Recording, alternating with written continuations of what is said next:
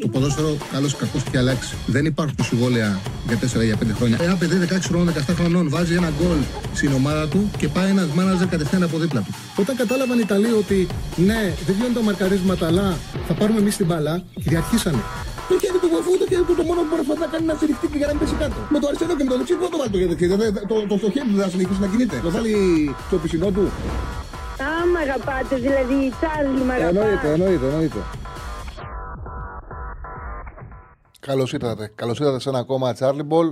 Θα είμαστε μαζί για το επόμενο διήμερο. Αν δε... Διήμερο, όχι, δίωρο. Αν εσείς το επιθυμείτε. Λοιπόν, έχουμε πολλά να συζητήσουμε. Όπως καταλαβαίνετε, για τα χθεσινά ευρωπαϊκά παιχνίδια. Δυστυχώς τα πράγματα δεν πήγαν όπως ε, φανταζόμασταν, όπως ονειρευόμασταν, όπως θέλαμε. Δεν έχουμε τέσσερις ομάδες ε, στη συνέχεια των ευρωπαϊκών αγώνων. Ε, Μας πιάσανε. Μας δέσανε. Μας δέσανε. Μας δέσανε. Κάτι γίνεται απ' έξω. Έχει σιρήνες. Τέλος πάντων. Ελπίζω να μην περνάνε πάρα πολύ στον ε, κόσμο. Θα βάλουμε όλα ένα-ένα με τη σειρά. Θα τα συζητήσουμε για τον τρόπο και για τους λόγους όπου κλείσει και ο Παναγιακό και η ΑΕΚ. Α εκνήσουμε λίγο με τα ευχάριστα. Α εκνήσουμε λίγο με τις ομάδες που συνεχίζουν, με τις ομάδες που, που περάσανε, που κάνουν το καθήκον τους. Ο Πάουκ, βέβαια, στην Τούμπα έκανε ένα πάρτι. Ωραίο ήταν αυτό που συνέβη. Ξέρετε, δεν έχουν δυνατότητα όπως είναι πλέον το ποδόσφαιρο οι ομάδες μας να πανηγυρίζουν τις επιτυχίες τους, οι ομάδες μας να γιορτάζουν, γιατί οι ομάδες γενικά σε όλη την Ευρώπη, μόνο στην Ελλάδα, γιατί γίνονται παιχνίδια κάθε τρει-τέσσερι μέρες και πετυχαίνεις μια μεγάλη νίκη, την πανηγυρίζεις και μετά πρέπει να συγκεντρωθείς να παίξει άλλο παιχνίδι. Το γεγονός ότι κατάφερε κάτι σπάνια ο Πάουκ, το ότι πήρε, εξασφάλισε πρόκριση και πρώτη θέση μία αγωνιστική πριν το τέλος, έδωσε δυνατότητα στους φίλους τους. Ε, στους φίλους του ε, ήρθαν έτσι και τα πράγματα δυστυχώς που θα είναι και το τελευταίο παιχνίδι για το επόμενο δίμηνο λογικά που έχουν τη δυνατότητα να πάνε στην Τούμπα. Και έγινε μια μικρή γιορτή, ένα πάρτι, το οποίο συνδυάστηκε με ένα πάρα πολύ όμορφο ποδοσφαιρικό θέαμα. Ήταν ένα έτσι παιχνίδι πάρα πολύ ευχάριστο για τον κόσμο, για όσους τον παρακολούθησαν. Εγώ είδα τις ε, εκτεταμένα επεισόδια, επεισόδια, εκτεταμένα σημειότυπα και Πραγματικά ήταν πάρα πολύ ωραία η παρακολούθησή του. Ήταν πολύ ωραίο, ήταν πολύ ωραίο παιχνίδι με τον Κωνσταντέλια να κάνει εντυπωσιακά πράγματα στο γήπεδο. Εντυπωσιακά πράγματα και ο κόσμος να το χαίρεται. Ήταν μια όμορφη βραδιά που άξιζε να την ζήσει η ομάδα του Λουτζέσκου, ο κόσμος του ΠΑΟΚ. Είναι εκπληκτική η προσπάθεια που γίνεται. Βλέπετε πώ ένας καλός προπονητής, μια καλή προπονητική δουλειά, πώς εξελίσσει έναν σύλλογο και αυτό συμβαίνει στον ΠΑΟΚ με νέα παιδιά τα οποία έχουν μπει στην ομάδα, τρέχουν τώρα το δεύτερο τους χρόνο στην βασική εντεκάδα και προοδεύουν και μέσα από τη δική τους εξέλιξη βλέπουμε και την εξέλιξη και του συλλόγου. Την εξέλιξη μιας ομάδας είναι σπουδαίο να το βλέπεις αυτό, να βλέπεις την δεύτερη πραγματική χρονιά βασικού, την πρώτη από την αρχή του Κωνσταντέγια. Το ίδιο να συμβαίνει και με το κουλεράκι. Να βλέπουμε το τελευταίο διάστημα να μπαίνει στην εξίσωση και ο Μιχαηλίδης. Η απόφαση να γίνει βασικός για πρώτη φορά σε ε, ομάδα ο Κοτάρσκι, ο οποίος το σκάουτινγκ του Πάουκ είδε το ταλέντο του, είδε τα προσόντα του και τον έκανε βασικό. Όλα αυτά μέσα σε μια σύνθεση με την ομάδα που έχει δημιουργήσει τα τελευταία δύο, δυόμιση χρόνια πλέον ο Λουτσέσκου με παίκτες που κάνουν τη διαφορά και τη μεταγραφή του Τάισον τον περασμένο Ιανουάριο. Πάω κέρδισε την Ελσίκη 4-2 και περιμένει τους αντιπάλους του ε, στην κλήρωση της Δευτέρας για τη φάση των 16. Ο Ολυμπιακός στην πρεμιέρα του Καρβαλιάλ εύκολη πρεμιέρα με... Α, θα κάνει ανακοίνωση ο Νίκος. Ωραία. Εγώ λέω πρώτα να φτάσουμε 500 likes στο βίντεο και 170.000 subscribers και μετά να... Και 170.000 subscribers. subscribers. Εδώ, ε, Έστε 168. Ναι, ναι. Τέλος πάντων. Δεν ότι έχει κανονίσει ο Νίκος, δεν ξέρω. Ότι έχει κανονίσει αυτά είναι τα έχουμε αφήσει ο Νίκο. Λοιπόν, για τον ε, Ολυμπιακό έλεγα, όταν εύκολη η πρεμιέρα του Καρβαλιάλ, πάρα πολύ εύκολη. Δεν είχε, είχε έναν βατό αντίπαλο, πολύ εύκολο αντίπαλο, που έπαιζε παθητική άμυνα και έδωσε δυνατότητα στους ποιοτικούς παίκτες του Ολυμπιακού να κάνουν τη διαφορά. Για μένα δεν μπορούν να βγουν συμπεράσματα. Είναι σίγουρο ότι η παρουσία του Φορτούνη σε του τελικού χαφ που ήταν και η μόνη διαφορά που είχε ο Ολυμπιακός και τη μετατόπιση του Μασούρα στα, στα εξτρέμ, αλλά να βοηθάει ο αγώνας να πέφτει συνέχεια πάνω στα στόπερ, να γίνεται δεύτερος επιθετικός. δίνει τη δυνατότητα στον Ποντένσε να πατάει περισσότερο την αντίπαλη περιοχή. Ασφαλώς βέβαια ε, με το συγκεκριμένο αντίπαλο ήταν ε, πάρα πολύ εύκολο για τους παίκτες του Ολυμπιακού να είναι μόνιμα στις θέσεις επίθεσης. Επίσης, επειδή δεν έχουν την ποιότητα, που δεν έχουν για παράδειγμα παίκτες του Παναδάκου, την παθητική άμυνα την εκμεταλλεύονται. Δηλαδή, παίζοντας παίκτες στο πολλά με πίσω βήματα, δίνανε χώρους στον Ποντέντσι για παράδειγμα να κάνει εκπληκτικές εκτελέσεις που δεν μπορεί να κάνει στο Παναθηναϊκό Παλάσιος. Για παράδειγμα, ή ο Μαντσίνη. Ε, και κατάφερε ο, ο Ολυμπιακός και κέρδισε εύκολα την ε, Τόπολα. Η αλήθεια είναι ότι εγώ προ... ποιος Λουτσέσκου λέει ο άλλος Ήμαρτον. Για όνομα του Ήμαρτον, εσύ ρε φίλε. Σχολιάζεις ποιος Λουτσέσκου είναι δυνατόν. Τι ποιος Λουτσέσκου. Λοιπόν, εγώ πάντως ε, ήταν προβληματικό. Ήταν παιχνίδι να προβληματιστεί ο Ολυμπιακός. Έφαγε δύο γκολ από μια ομάδα η οποία πραγματικά ήταν πάρα πολύ αδύναμη και έδειξε ξανά τρομερές αμυντικές αδυναμίες. Τρομερές αμυντικές αδυναμίες. Ε, το πρώτο γκολ που τρώει γίνεται πάσα από τη θέση του δεξιού μπακ διαγώνια στον, αντίπαλ, στον απέναντι στον αριστερό μπακ, στον Ορτέγκα.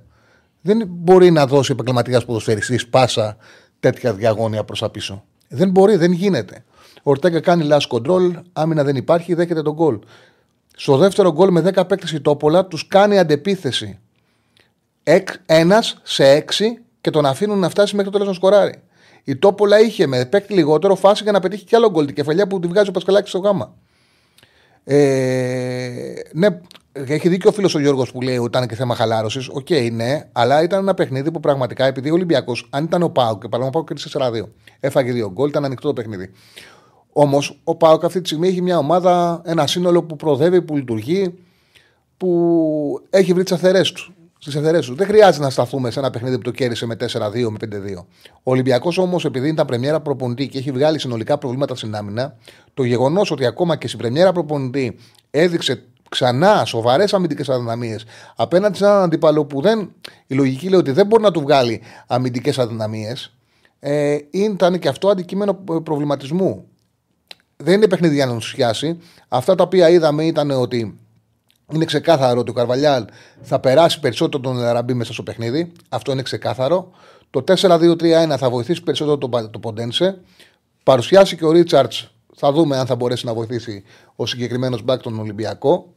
Ε, και το ξαναλέω, η συγκεκριμένη τακτική λογική που θα την ακολουθούσαν οι περισσότεροι προπονητές, σαν πρώτο σχήμα σε αυτό το ρόσο του Ολυμπιακού, θα βοηθήσει αρκετούς ποδοσφαιριστές. Λοιπόν, να πούμε, να πούμε ένα-δύο πράγματα τα οποία είναι σημαντικά γιατί αυτό το οποίο περιμένουμε πλέον, αυτό το οποίο περιμένουμε να μιλήσουμε για τα ευχάριστα είναι η κλήρωση. Περιμένουμε την κλήρωση. Οι ομάδες που θα βρει ο Ολυμπιακός απέναντί του, οι πιθανοί αντίπαλοι είναι η Σλόβαν, η Γάνδη, η Δυναμό Ζάγκρεπ, η Μπόντο Γκλίντ, η Λέγκια, η Φερεντσβάρος, η Άιντρακτ και η Λουντογκόρετς. Εγώ λέω, μακριά από Γερμανούς δεν του ταιριάζουν δεν ταιριάζει ο ρυθμός που παίζουν οι Γερμανοί. Θα μου πείτε κέρδισε ο Πάουκ. Και, και μέσα και έξω. Ο Πάουκ στην Τούμπα ήταν τυχερός. Στη Φραγκφούρτη ήταν εκπληκτικός. Σε εκπληκτική κατάσταση. Μακριά από Γερμανούς. Την έχει πατήσει ότι η Φράιμπουργκ δεν είναι καλύτερη Φράιμπουργκ Νάιντακτ και πέρσι και φέτος ο Ολυμπιακός σκληρά. Από όλους τους υπόλοιπους, ο Ολυμπιακός σε καλή κατάσταση μπορεί να περάσει. Αλλά θα πρέπει να είναι σε καλή κατάσταση. Καλύτερα Σκανδιναβούς, οι Σκανδιναβοί μετά τις γιορτές δεν έχουν καμία σχέση με τους Σκανδιναβού πριν τις γιορτές. Για μένα η ιδανική κλήρωση είναι η Ποντοκλίντ. Λοιπόν, βέβαια, το ξαναλέω, από όλες τις υπόλοιπες, με όποια ομάδα βρεθεί ο Ολυμπιακός, είναι στο χέρι του να περάσει. Ο Πάοκ τώρα θα μάθει με ποιο ζευγάρι θα διασταυρωθεί. Στην πρώτη κατηγορία είναι ο Ολυμπιακός που δεν πρόκειται να παίξει μαζί του ε, ακόμα. Πρέπει να πάει στις 8 για να μπορεί να παίξει με ελληνική ομάδα. Άγιαξ, Μπέτι, Στρουμ, Ουνιόν, Ζέντζι Λουάζ, Μακάμπι Χάιφα, Σερβέτ Μόλντε και το ζευγάρι αυτών των ομάδων θα είναι με μία εκ των Σλόβαν, Γάνδη, Δυνάμο, Μπόντο, Λέγκια, Άιντραχτ και Λντογκόρετ. Ουσιαστικά είναι οι πιθανές ομάδες που μπορεί να παίξει ο Ολυμπιακός σαν ε, ζευγάρι. Ε, σίγουρα, σίγουρα δεν πρέπει να βρει με τίποτα μπέτης. Από όλες αυτές τις ομάδες, η μοναδική που μπορεί να φτάσει μέχρι τέλου και να πάρει το Conference League είναι η Μπέτης. Έχει καλή ομάδα, έχει ταχύτητα. Ε, ο Πελεγκρίνη ε, είναι ένας προπονητή με εμπειρία που γνωρίζει ότι στην Ισπανία δύσκολο να κάνει επιτυχία. Οπότε τίτλο θα ψάξει μέσω του conference. Με τίποτα δεν πρέπει να βρει ο Πάουκ την Πέτη. Καλό θα είναι να μην αντιμετωπίσει τον Άγιαξ, γιατί το πιο πιθανό είναι να αρχίσει η βελτίωση. Με όλους τους άλλους, ο Πάουκ μπορεί να πάρει την πρόκληση. Το σημαντικό για μένα φυσικά είναι πολύ σημαντικό να μείνει η ομάδα του Λουτσέσκου στην κατάσταση που βρίσκεται τώρα. Ε, αυτά για τις κληρώσεις τη Δευτέρας. Πάμε τώρα σε αυτά που πονάνε. Μακριά από Μπέτη συμφωνώ. Πάμε σε αυτά που πονάνε. Στο Παναδαϊκό και στην ΑΕΚ.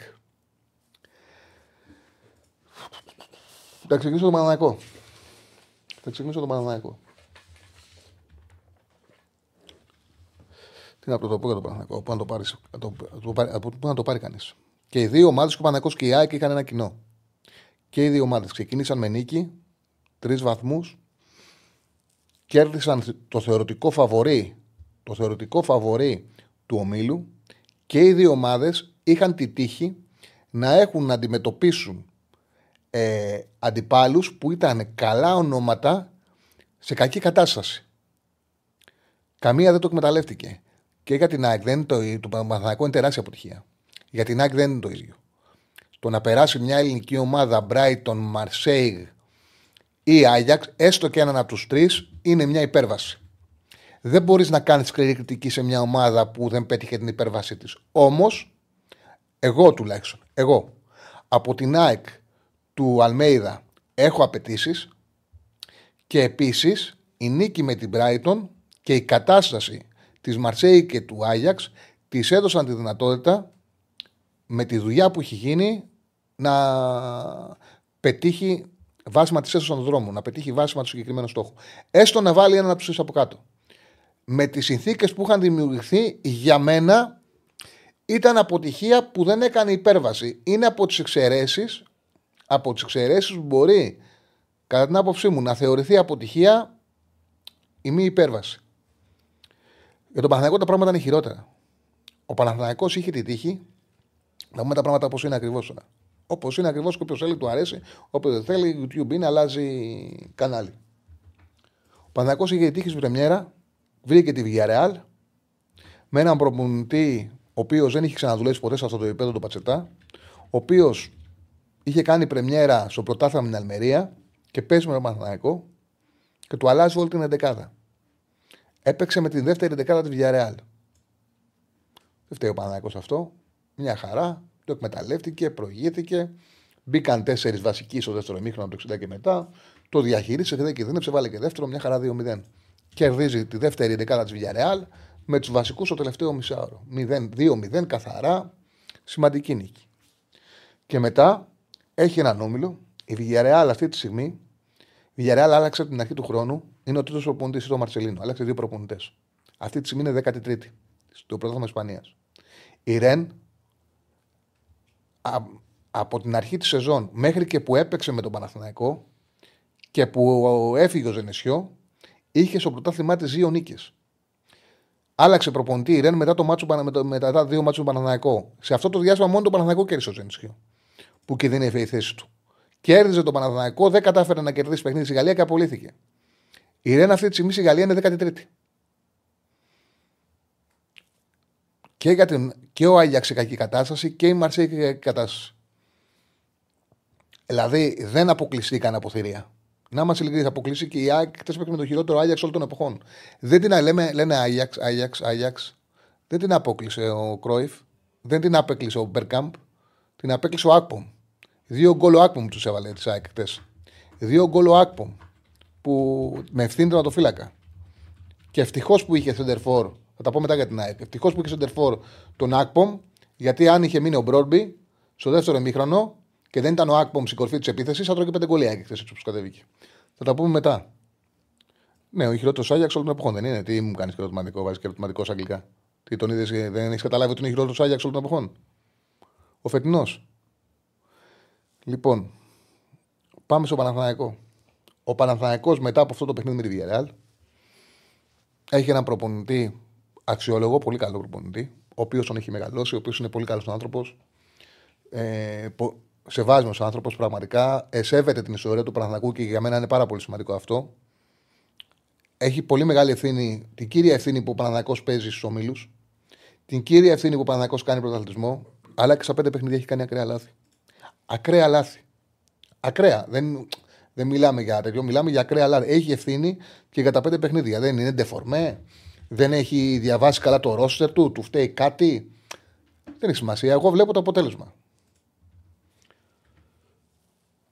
Στο παιχνίδι με τη Μακάμπη, στο δεύτερο, τα έχουμε πει, θα τα ξαναπώ έτσι εντάχει. Στο δεύτερο παιχνίδι με τη Μακάμπη, βάζει τον ε, Μπερνάρ αριστερά με τον Χουανκάρ. Χουανκάρα το πρώτο λεπτό κλωτσάει την μπάλα, την κλωτσάει, την κλωτσάει ψηλά, κατεβαίνει, δεν μπορεί να κάνει κοντρόλ. Ε, ο Μπερνάρ αφήνει τον αντίπαλο μπακ να ανεβαίνει και τον έχουν ένα παίκτη σε κακή κατάσταση το πρώτο λεπτό. Τον αφήνει να παίζει τρεις μένανε. Ο Παναναναϊκό ασύνδετος δεν δέχεται γκολ, λέει ο Μπρινιόλη, και επειδή πραγματικά είχε απίστευτη ρέντα σε εκείνο το παιχνίδι. Τον Μπερνάρ που είναι εκτός παιχνιδιού τον αφήνει σε όλο το παιχνίδι. Τον, τον ε, Χουανκάρ που ταλαιπωρείται τον βγάζει 86-8. Μένει το 0-0, έχει 4 βαθμούς Παναναναϊκό, προχωράμε, μια χαρά είναι. Ο Παναναναϊκό. Παίζει με τη Ρεν. Πριν την εκπομπή, καθόμουν εδώ, ήταν η πρώτη φορά που, που δούλευα το τάμπλετ. Και εξηγώ, επειδή ξέρω τη Ρεν, λέω, στο προηγούμενο μάτι είχε παίξει ο, ο Παναθηναϊκός ο Καρεσκάκης είχε παίξει καλά και είχε βάλει τον Μπερνάρτ στα δεξιά. Και εξηγώ ότι έκανε εκπληκτικά ο Γιωβάνοβη που είχε βάλει αριστερά τον Παλάσιος για να πιέσει το Ροντινέι. Τώρα είναι άλλο παιχνίδι. Θα το έχει δει το τεχνικό επιτελείο του Παναθηναϊκού. Η καλή πλευρά της Ρεν είναι αριστερή. Γιατί εκείνο τριφιέ που είναι εκπληκτικό μπακ ανεβαίνει και ο Γκουίρι, ο οποίος γίνεται δεύτερος Βάζει τον Μπερνάρ δεξιά. Τρώει ο Παναθηναϊκός τον γκολ από τα δεξιά. Τρώει γκολ από κίνηση δεύτερου επιθετικού του Γιουρί. Δεν αντιμετωπίζει τίποτα. Ταυτόχρονη συμμετοχή με Τζούριτσιτ, μια soft ομάδα ο Παναθηναϊκός, χωρίς καμία σκληράδα. Πραγματικά χωρίς καμία σκληράδα. Και σε ένα παιχνίδι που παίζει ωραία μπάλα, κατά την άποψή μου, αποδεικνύει ότι έχει ε, λίγες ε, δυνατότητες σαν ομάδα στην Ευρώπη, καθώς δεν βγάζει στο γήπεδο καμία σκληράδα. Δεν ήταν πολλές οι ομάδες που μπορούσαν να κερδίσει η Ρεν την εποχή που έπαιξε ο Παναθανικό ηλιοφόρο. Ήταν πάρα πολύ soft, πάρα πολύ εύθραυστο όσον κέρδισε ένα-δύο. Στη Βρετάνη ήταν πιο ακραίο. Πάρα πολύ πιο ακραίο. Πάρα πολύ πιο ακραίο. Κερδίζει σε μια φάση, σε μια φάση, το μεγαλύτερο πλεονέκτημα που μπορεί να πάρει μια ομάδα. Πέναλτι και αποβολή. Με 10 παίκτε η Ρένα το 36. Σκοράρει ο Ιωαννίδης μέχρι και η αποβολή οδηγεί σε μια τακτική διόρθωση τη ΡΕΝ. Έβαλε τον Τριφιέ, πέρασε τον Βέλγο, ε, τον ε, Τιατέ στο κέντρο της άμυνας. Και από, από μπακ, τέλος πάντων, βάζει τον Τριφιέ. Και μέχρι το, την παράταση ισορροπεί η Ρεν δεν εκμεταλλεύεται, μέχρι την, το ημίχρονο δεν εκμεταλλεύεται καθόλου το αρνητικό πλεονέκτημα Παναναναϊκό. Έρχεται το ημίχρονο και ο Γιωβάνοβιτς για να αξιοποιήσει το ανθρωπικό πλεονέκτημα παίρνει εξή απόφαση. Βγάζει το Τσέριν, το μεγαλύτερο εργαλείο του Παναθηναϊκού, και βάζει το Τζούρισιτς. Και έχει ταυτόχρονα στην 11 Πέρεθ, Τζούρισιτς, Βιλένα, Μπερνάρ. Με 10 Ιρέν, με αυτούς τους 4 στο γήπεδο, μοιάζει σαν να παίζει ο Παναθηναϊκός με 8. Γίνεται παγκόσμιο ρεκόρο ομάδα η οποία παίζει με 55 με λεπτά με παίκτη λιγότερο, χάνει 3-1. Εύκολα, χωρίς ευκαιρία. Πάμε στο Ελ Μαδριγάλ με τη Βιγιαρεάλ. Παίρνουν την απόφαση, έχουν γίνει τα λάθη με τον Άρη, είναι, υπάρχει πίεση. Πάει ο Αράο στο κέντρο της άμυνας να κάνει λάθος στο δεύτερο γκολ, αλλά OK, okay, αντί για το Γεντβάι, μπαίνει ο Αράο στο κέντρο της άμυνας. Παίζει ο Πέρες στην θέση 6. Γίνεται κατανοητό ότι δεν μπορούν να παίξουν μαζί ο Μπερνάρ με τον Τζούρισιτς. Παίζει ο Μπερνάρ. Ο Αϊτόρ χρησιμοποιείται στα αριστερά και πραγματικά έχει μια πάρα πολύ καλή απόδοση. Και παίρνει την επιλογή, χωρίς κανένα λόγο, ενώ η δεκάδα, οι υπόλοιπες θέσεις έχουν μαζευτεί, έχουν διορθωθεί, να βάλει σπόρα. Δεν υπήρχε κανένας λόγος. Δεν υπήρχε, έπρεπε, σαν να έπρεπε να γίνει κάτι. Σαν να έπρεπε κάτι λάθος να γίνει και βάζει σπόρα σεντερφόρ. Και με το σπόρα σεντερφόρ ο Παναθανικό, ο σπόρας στο ημίχρονο, είχε ακουμπήσει την μπάλα 9 φορές. Στο 60 που βγήκε 13 απέναντι σε μια ομάδα που γνωρίζει ότι ο προπονητής της, γιατί τον είχε παίξει και με τη Μαρσέη, και να μην γνωρίζει το Μαρσελίνιο, τον ε, δούλεψε. Γνωρίζει ότι από το πρώτο λεπτό παίζει πίεση σέντρα όσο αντέχουν οι παίκτες του και μετά σκάει. Τι σημαίνει; Πρέσινγκ στη σέντρα τα στόπερ. Ο Σπόραρ που δεν έχει συμμετοχή στο παιχνίδι, η μπάλα δεν ακουμπάει πάνω του, δεν μπορεί να βοηθήσει και η Villarreal τον πνίγει το Παναθηναϊκό. Τον πνίγει, τον βάζει μέσα στο τέρμα του. Χάνει 3-0, στο 60 γίνεται διόρθωση, είναι σε τόσο κακή κατάσταση η Villarreal. Καταραίει κιόλας και με το παιχνίδι του Μαρσελίνο, που ο Παναθηναϊκός κάνει δύο γκολ και χάνει δύο. Βάζει γκολ το οποίο ακυρώνεται οριακά και χάνει και δύο σπουδαίες ευκαιρίες. Θα μπορούσε να το γυρίσει το μάτι 3-4. Τόσο μεγάλη ευκαιρία είχε να περάσει ο Παναθηναϊκός. Την πρώτη του ομίλου έπαιξε από το 60 μέχρι το 95 με σωστή εντεκάδα και μπορούσε να βάλει 4 γκολ. Ο Παναθηναϊκός αποκλείστηκε σε έναν όμιλο, ήρθε τέταρτος σε έναν όμιλο υπερβολικά βατό. Αλλά ok. Okay. Τι είπαμε όλοι και εγώ. Όλοι το είπαμε. Ο Άκπομ είναι παικταράς, ναι, είναι παικταράς. Τον είχαμε δει και στον, ε, και στον ΠΑΟΚ. Δύο χρόνια δεν έβαζε ένα γκολ. Έτσι είναι παικταράς. Τον τεχνικό διευθυντή που τον πήρε του, κάνανε, του έχουν κάνει 15 μηνύσεις. Λοιπόν, αν ήταν παιχταράς ο Άκπο, με χθε ο Ιάξα θα 5 γκολ. Ε, ούτε να σουτάρει δεν μπορούσε. Μόνος σου έβγαινε και δεν ήξερα να σουτάρει. Το σταυρό του έπρεπε να κάνουν στην ΑΕΚ που είχε χθε τον Άκπο με ο, ο Άγιαξ Σεντερφόρ. Λοιπόν, απάντησε σε ένα μήνυμα που διάβασα. Τέλος πάντων, επανέρχομαι. Επανέρχομαι. Λοιπόν, είπαμε όλοι. Όλοι το είπαν. Και εγώ. Και εγώ. Εντάξει, άπειρη ομάδα Παναθανικό. Άπειρη ομάδα. Έχει να παίξει στην Ευρώπη χρόνια. Επέστρεψε, μην τα θέλουμε όλα δικά μας. Ok. Okay. Ας φύγει τρίτος, να παίξει Conference League, να περάσει τη Μακάμπι. Ok, okay. θετικό είναι. Θετικό είναι, δεν είναι αρνητικό. Ξανακάνει πρωταθλητισμό η ομάδα. Πέρσι ήταν μπροστά 12 βαθμούς, είχε τρία match ball, έχασε το πρωτάθλημα. Πάει ο κόσμος στο γήπεδο, πάω λέ, πάω λέ, πάω λέω. Ε, νίκη δεν βλέπει. Στο τέλος ρωτάει την προσπάθεια. Σωστό, έτσι πρέπει να γίνεται. Υπάρχει και αποτυχία στο ποδόσφαιρο. Και το γεγονός ότι έχουν δημιουργηθεί αυτές τις συνθήκες είναι καλό για την ομάδα. Είναι καλό. Θες ένα, αποτελε... ένα βαθμό με τη Μακάμπη να προχωρήσεις στους ε, 32. Είδαμε και τους αντιπάλους του Ολυμπιακού. Βατή είναι. Με αυτούς θα παίζει ο Παναγιώ. Βατή είναι. Μπορεί να προχωρήσει ο Παναγιώ να μεγαλώσει η ομάδα, να πετύχει μια, μια επιτυχία. Να πάει ακόμη στο γήπεδο, στο λεωφόρο και να φύγει σε σημαντικό μάτς μια φορά χαρούμενος. Έπαιξε το όλα τα του πρώτου γύρου, δεν έκανε μια νίκη ο Παναναναϊκό, όλα τα ντέρμπι. Και πάει με την και το μάτσο με την Μακάμπη. Εχθές συζητάγαμε. Εχθές. Μην μου πει κανένα τα χρυσό μου προφήτη, τότε είναι Σάσο, γιατί μπορεί να υπάρχει κανένας πονηρός να μου πει έτσι. Εχθές λέω. Εγώ λέω πιστεύω ότι ο Παναναναϊκό θα, θα κερδίσει. Γιατί έτσι όπως έχουν έρθει τα πράγματα, είναι δύσκολο ο Γιωβάνοβιτς να κάνει λάθος.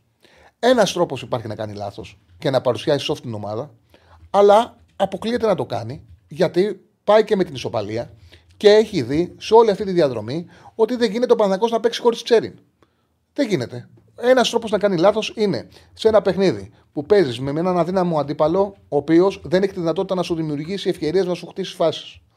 Και περνάει με διπλό μόνο το μοναδικό λάθος που μπορεί να κάνει είναι να κάνει μια τριάδα που θα δημιουργήσει συνθήκες στην Μακάμπη να χτυπήσει εύκολα τα στόπερ.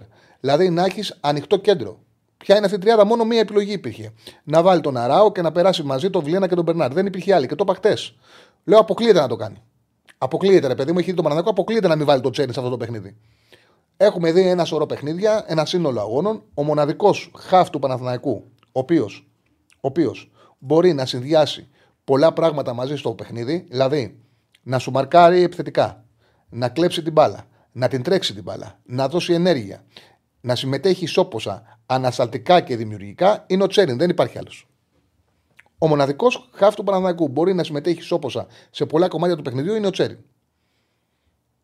Και τελικά σε μάτσο του κάνει σοπαλία του Παναναναϊκού, του κάνει το χ, με χ περνάει και με έναν αντίπαλο, βασανισμένος αντίπαλος. Φάνηκε, τον βάλανε μέσα στο τέρμα στο δεύτερο Ο Σέγκεφελ, τον ε, Σέντερ της Μακάμπη, ε, τον, πώς λέγεται, τον ψηλό, τον ε, Παρά, όπω λέγεται ο Σέντερ Μακάμπη, έλα, τον ε, Πιερότ, το Σέντερ του πήρε την μπάλα 30 30.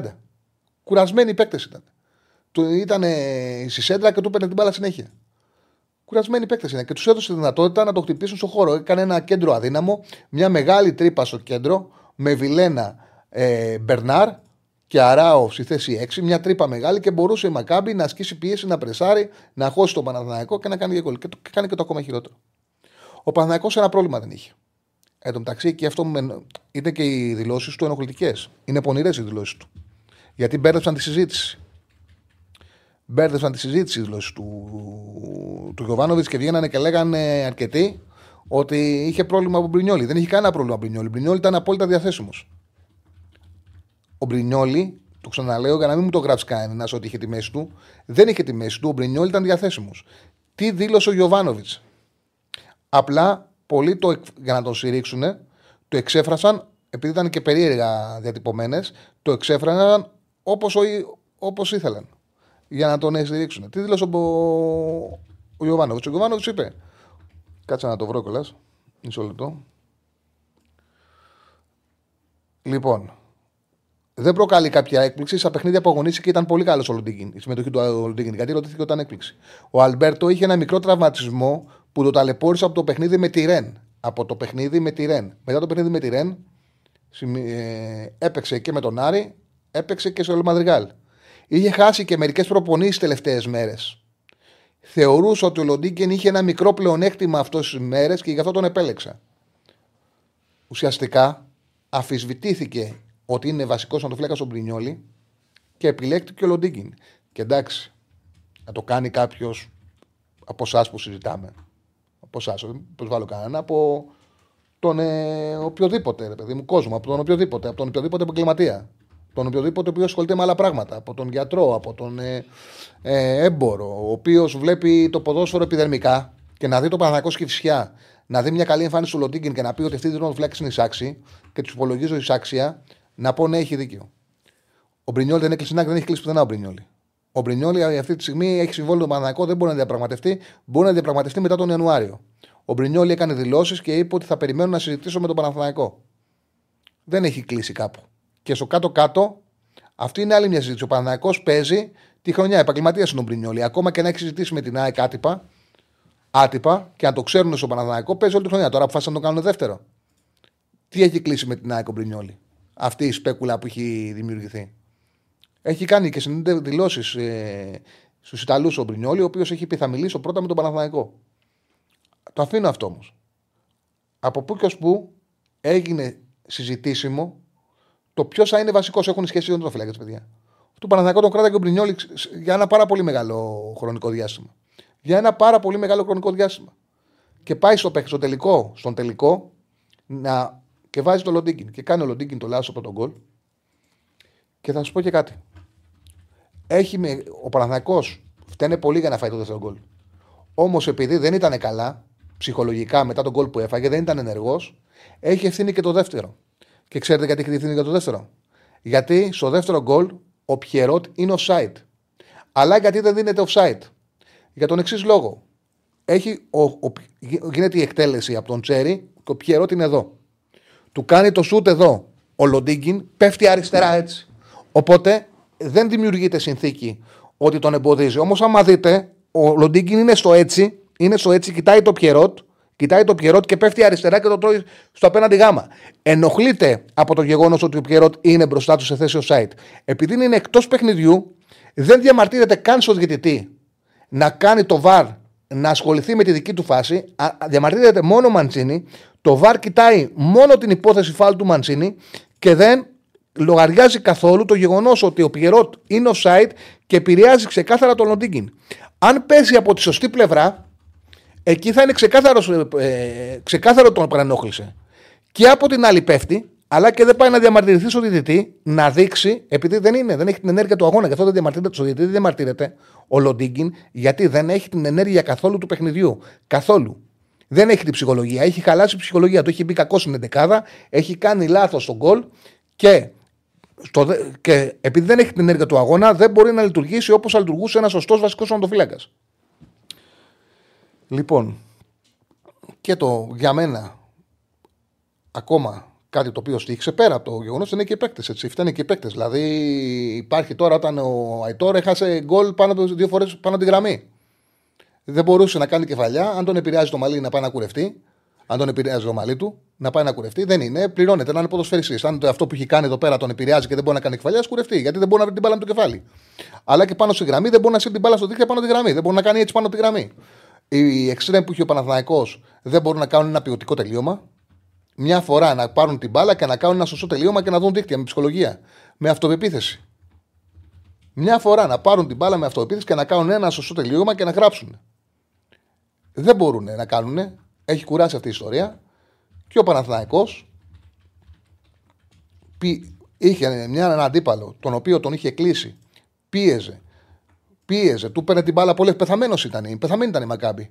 Πεθαμένοι πόλεμο έχουν περάσει. Ταλαιπωρία έχουν περάσει. Εσωτερικά προβλήματα έχουν την μπάλα. Δεν έχω δει ομάδα να χάνει τόσο εύκολα την μπάλα. Δεν έχω δει ομάδα να χάνει τόσο εύκολα την μπάλα όπως τέσσερι Μακάμπη. Και την είχαν στο τέρμα. Δηλαδή ήταν πιο ε, εύκολη πίεση αντίπαλο. Δεν μπορούσε να γίνει. Πότε περιμένει να βάλει δεύτερο επιθετικό; Πότε περιμένεις σε ποια συνθήκες για να βάλει δεύτερο επιθετικό πιο καλές από αυτές, δεν έχω ξαναδεί ποτέ μου. Βλέπω τόσα χρόνια ποδόσφαιρο. Πιο τέλειες συνθήκες. Έπαιζε την πρόκριση. Έπαιζε ο Παναθηναϊκός την πρόκριση. Με κατώτερη ομάδα. Που την έχει βάλει μέσα στο τέρμα. Που βομβαδίζει. Που χάνει τη μία ευκαιρία μέχρι την άλλη. Τι περιμένει να βάλει το σπόρα.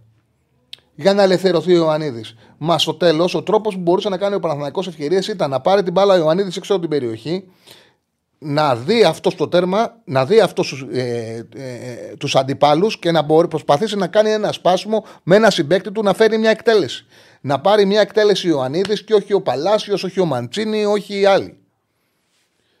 Τι περίμενε, ήταν οι κατάλληλες συνθήκες να βάλει κάποια στιγμή, τον έβαλε σε 88. Το δεύτερο επιθετικό σε παιχνίδι που παίζει πρόξο ο έκανε δεύτερο επιθετικό, τον έβαλε σε 88. Δεν είναι η λύση να φύγει ο Γιωβάνοβιτς με τίποτα. Ο Γιωβάνοβιτς και ο Παναθανικό είναι τρίτη του χρονιά πρέπει να κάτσει μέχρι το τέλος. Ε, Όμως, πραγματικά ήταν ακραίο που αποκλείστηκε. Όπως ε, ακραίο είναι να χάνεις πρωτάθλημα από 12 βαθμούς. Αλλά είχε δικαιολογία το γεγονός ότι ο Παναναναϊκό είχε πολλά χρόνια να κάνει πρωταθλητισμό.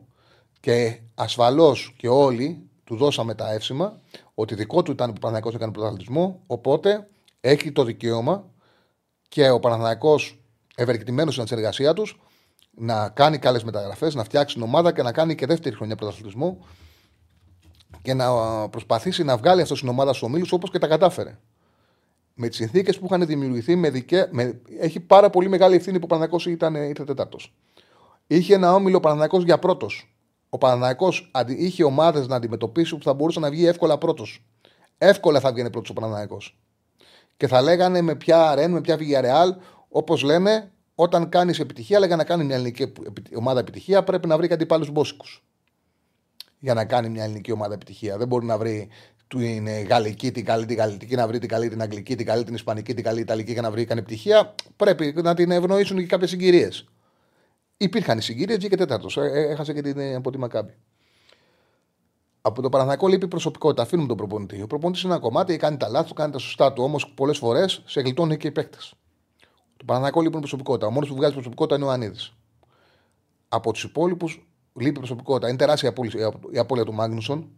Δυστυχώς ε, ήρθε σαν να είναι τόσο μεγάλη, σαν να δείχνει σε όλους, σαν να θέλει να αποδείξει σε όλους πόσο λάθος κάνατε που δεν βλέπατε τι, τι έδινε αυτό το παιδί και του κάνατε κριτική γιατί κοιτάζατε μόνο τα highlight, μόνο τα σημειότυπα, κοιτάζατε μόνο την αδαμία του και δεν βλέπετε το ύψος που έχει, πόσες φάσεις καθαρίζει με το ύψος που έχει πόσο δουλειά κάνει στην ανάπτυξη καλή του Πάσα. Τεράστια απώλεια. Αλλά πάνω απ' όλα. Η καλή χρονιά του Παναθανικού με τον Γιωβάνοβιτς. Το καλό διάστημα ήταν το τελευταίο κομμάτι της πρώτης χρονιάς. Όταν είχε έρθει η μεταγραφή του Γκατσίνοβιτ, όταν είχε μπει στην ομάδα πάρα πολύ καλά ο Βιαφάνες και σε εκείνο το διάστημα παίζει και ο Μαουρίτσιο. Εκείνος από το, τα τέλη του δεύτερου γύρου που είχε κερδίσει την ΑΕΚ σε ένα παιχνίδι με 3-0 που είχε παίξει εκπληκτική μπάλα. Στα play-off που ήρθε, τερμάτισε πρώτος, είχε χάσει, τους είχε κερδίσει όλους μέσα έξω ε, σε, στα play-off και στο κύπελο και είχε χάσει μόνο ένα παιχνίδι αδιάφορο με τον Πάο Ξιτούμπα πριν το τελικό κυπέλου. Ε, σε εκείνο το διάστημα ήταν ο καλύτερος Παναθανικό. Ήταν η καλύτερη ομάδα του ελληνικού ποδο... του... εκείνης τη εποχής στο ελληνικό ποδόσφαιρο. Εκείνο το διάστημα. Από εκείνη την ομάδα έφυγαν προσωπικότητες, χαφ με προσωπικότητα, χαφ οι, οι οποίοι συμμετείχαν σε πολλά κομμάτια του παιχνιδιού και έδιναν τελικές ποιοτικές αποφάσεις. Βιλιαφάνε, Γκατσίνοβιτς, Μαουρίσιο. Δεν έχουν έρθει τέτοιοι παίκτες. Ο Παναθηναϊκός αυτή τη στιγμή είναι μια ομάδα που ο μόνος που μπορεί να κάνει πολλά πράγματα στο κέντρο είναι ο Τσέριν, που για ένα περίεργο λόγο ο προπονητής είναι ο πρώτος που βγάζει. Ή ο προ... ε... με ευκολία. Ήρθαν παίκτες οι οποίοι βοηθάνε ή στο ανασταλτικό κομμάτι ή στο δημιουργικό κομμάτι, όχι όμως η τελευταία απόφαση. Ο μοναδικός που μπορεί να δώσει τελική απόφαση είναι ο Τζούρισιτς, ο οποίος δεν έχει μπει στην ομάδα, είτε λόγω χαρακτήρα, είτε επειδή δεν έχει κολλήσει, είτε επειδή δεν έχει πάρει στο συνεχόμενα παιχνίδια, είτε επειδή βγάζει μικροτραυματισμούς συχνά, δεν έχει μπει στην ομάδα, είτε επειδή του παίρνει χώρο, χρόνο ο Μπερνάρ και δεν έχει βολευτεί. Ε, ο Μπερνάρ τον βλέπεις. Ο Μπερνάρ τι έχει; Ο Μπερνάρ έχει του πετάς την μπαλά, τρομερό κοντρόλ. Τρομερό κοντρόλ, λέει πω από μπαλάρα. Απαλλαγή. Με το που πάει στο τελευταίο τρίτο, τίποτα. Τίποτα. Ο Παναναναϊκός από αυτόν σε σημαντικό μάτι τελική απόφαση δεν παίρνει ποτέ. Έχει παπ, κοντρόλ, α, σκόντι λεωφορώ. Κάνει και ένα έτσι, απ, απ, φεύγει. Τελική απόφαση δεν μπορεί να πάρει τελική επιλογή ο Παναναναϊκός από αυτόν με τίποτα. Με τίποτα. Οπότε τι να το κάνεις στο δημιουργό. Δεν είναι και ένας παίκτης ο οποίος θα πάει και στο μαρκάρισμα να έχεις. Γιατί η απαλλαγή στον χώρο του κέντρου είναι σημαντική. Πότε όμως έχει νόημα να την πάρεις. Να την πάρεις από ένα παίκτη, ας μην σκοράρει. Μίκλαντ. Κοντρόλ απαλλαγής στο κέντρο, ανοίγει η άμυνα. Όμως αν χαθεί η μπάλα, πάει και την ξανακλέβει ο Μίκλαντ. Πήγαινε και την ξανακλέβε. Ακόμα και ο Βηγιαφάνε πήγαινε. Πήγαινε στο μαρκάρισμα, η πίεση. Πήγαινε. Ο Μπερνάρ Μόνο αυτό έχει. Αλλά δεν δίνει. Δεν, στις μάχες του κέντρου δεν συμμετέχει. Αν χαθεί η μπάλα, δεν έχει επιστροφή. Είναι πρόβλημα. Το, είναι ένας παίκτης που πρέπει να σου δώσει τελικές νούμερα. Να σου δώσει δημιουργία, να σου δώσει τελικές πάσει που γίνονται γκολ. Να σου δώσει ο ίδιος γκολ. Δεν δίνει. Ο Παναθακό δεν παίρνει γκολ από τους χάφτου. Και ο Παναθακό είναι μια ομάδα που παίζει με έναν φόρο ο οποίος είναι συμμετοχικός, αλλά δεν του, ο οποίος γυρνάει πολύ έξω την περιοχή για να σκοράρουν οι υπόλοιποι. Αν του έρθει αυτός κάτι θα βάλει, τα βάζει τα γκολ. Κάποια γκολ βάζει. Δεν είναι ο σκόρερ, αλλά βάζει κάποια γκολ. Αλλά οι υπόλοιποι δεν βάζουν. Δεν βάζουν και περιμένουμε πότε θα μπει ο Αϊτόρ. Τέλος πάντων, θα έρθει ο Ιανουάριος. Πάμε στην ΑΕΚ. Πριν να ανοίξω γραμμές. Κοιτάξτε να δείτε τώρα. Η ΑΕΚ, γιατί και εδώ θα τα πάρω από την αρχή. Η ΑΕΚ ξεκινάει και παίζει με την ε, Brighton στο Λονδίνο. Πρώτο παιχνίδι. Πραγματικά εγώ πίστεψα ότι εκείνο το μάτς θα γίνει μπούσουλας για τον ε, Αλμέιδα. Ότι θα πάει με αυτή τη λογική. Του βγήκε, παιδί μου, ήταν το πρώτο μάτς. Έπαιξε με την Brighton στην Αγγλία σε τρομερή φόρμα το την Brighton. Σε τρομερή κατάσταση, σε τρομερή φόρμα. Και είχε τότε, θυμίζω, ο Αλμπέιδα μια λογική σε εκείνο το μπάτ, η οποία του βγήκε και κατάφερε μέσα από ένα πάρα πολύ συντηρητικό πλάνο να πετύχει ένα τεράστιο διπλό, αλλά ακολουθώντας την επιθετικότητα που έχει η λογική της ΑΕΚ. Τότε ο Αλμέιδα είχε παίξει ένα. είχε βάλει το Γιόρτσοτ μπροστά από, τους, ε, τε, από τετράδα της άμυνας, τον Γιόνσον. Είχε παίξει χαμηλά μέτρα με τον Λιβάη Γκαρσίας στο ύψο της έντρας με 24,9% κατοχή, 68% μόλις εύστοχε μεταβιβάσεις και έχει κάνει 11 τελικές και έχει βάλει 3 γκολ, αλλά έχει βάλει μες στημένα. Τα δύο και το ένα. Την πάσα του Αμραμπάτσο Πόνσε. Σε αμυντικά, σε χαμηλά μέτρα, με σκληρή, με, με σκληρή τακτική, με τον Γιόνσον μπροστά από τα στόπερ και πιο μπροστά τετράδα που ξεκίναγε Γκατσίνοβιτς, Αραούχο, Πινέδα, Άμραμπατ και το Λιβάι στο σέντρα. Στο κέντρο να ξεκινάει η άμυνα. Στο κέντρο για να μην, για να μην μπορεί να παίξει Μπράιτον ανάμεσα γραμμές. Τι είχε συμβεί τότε; Τι είχε συμβεί τότε; Αυτό που είχε συμβεί τότε ήταν ότι η ΑΕΚ είχε κατέβει στο Λονδίνο χωρίς στόπερ. Είχε κατέβει στο Λονδίνο και το δίδυμο στην άμυνα αναγκαστικά ήταν το Μήτογλου Σιμάνσκι γιατί ήταν η μόνη διαθέσιμη.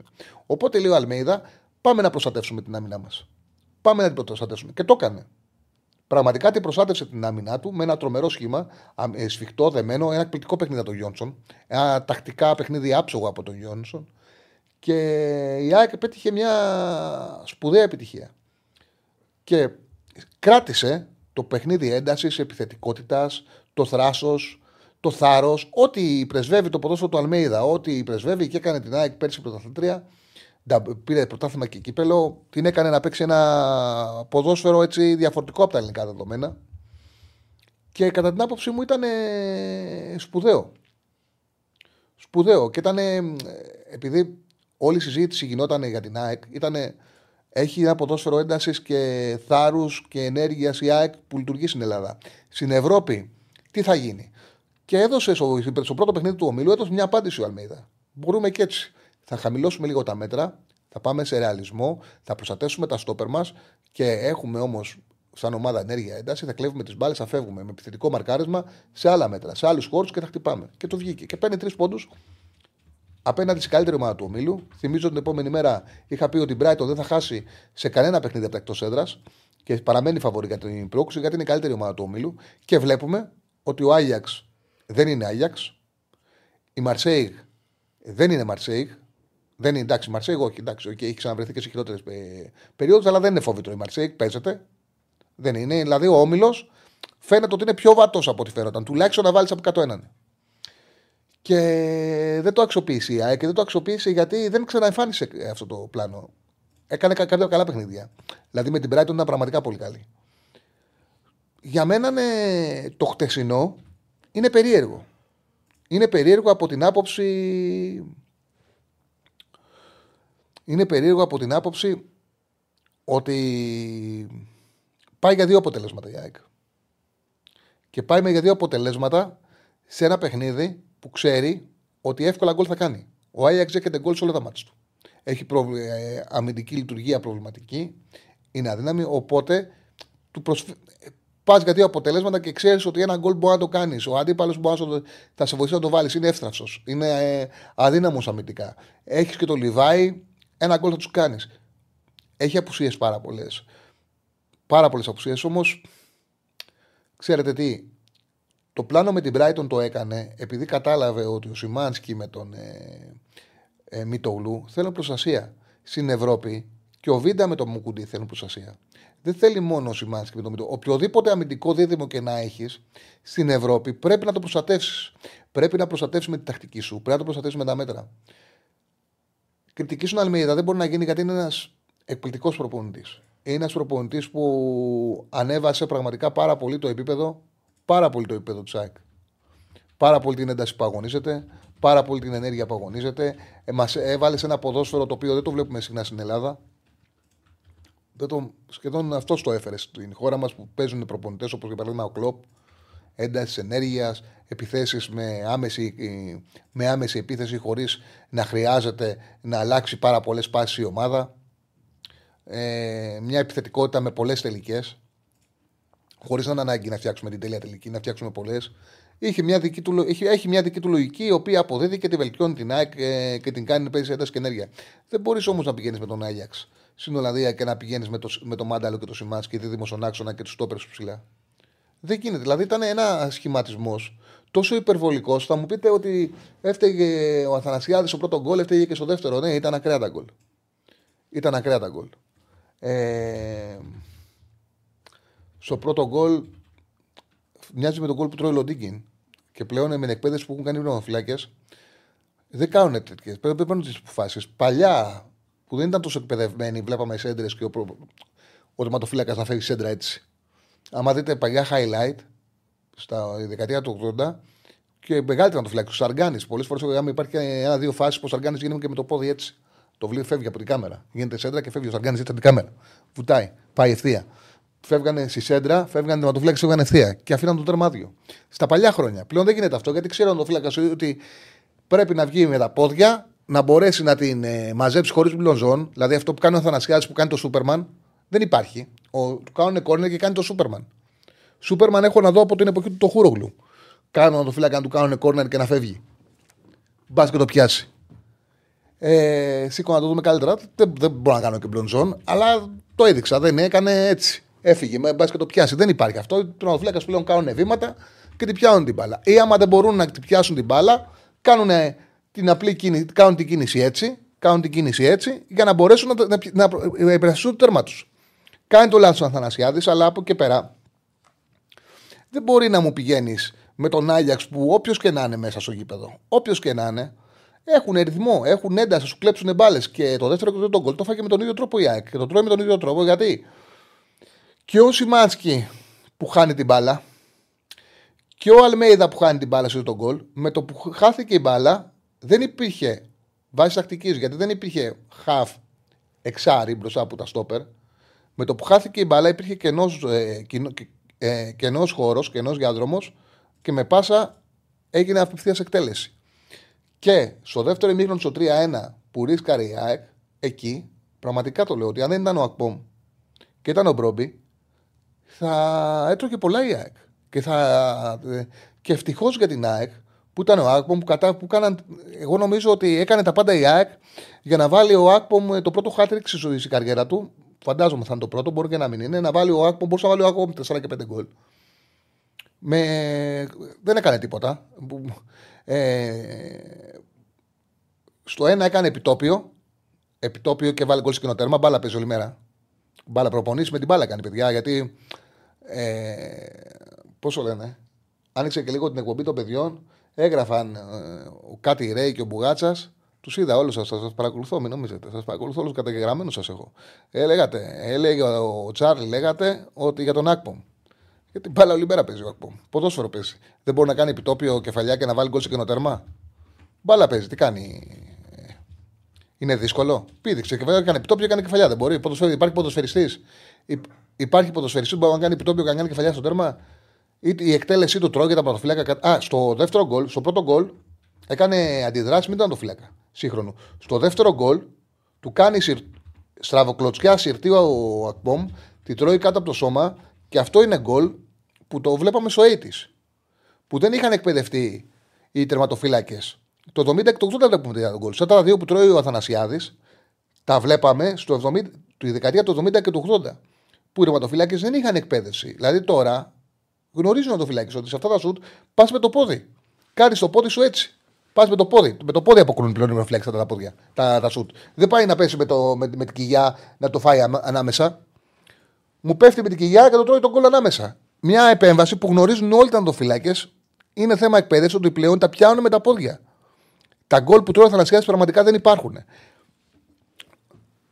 Οπότε η ΑΕΚ πλήρωσε και τον Αθανασιάδη που γι' αυτό δεν φταίει κανένας. Ε, ήταν, δεν ήταν διαθέσιμος ο Στάνκοβιτς, μπήκε ο ονομματικό. Έκανε λάθη. Ατομικά λάθη συμβαίνουν.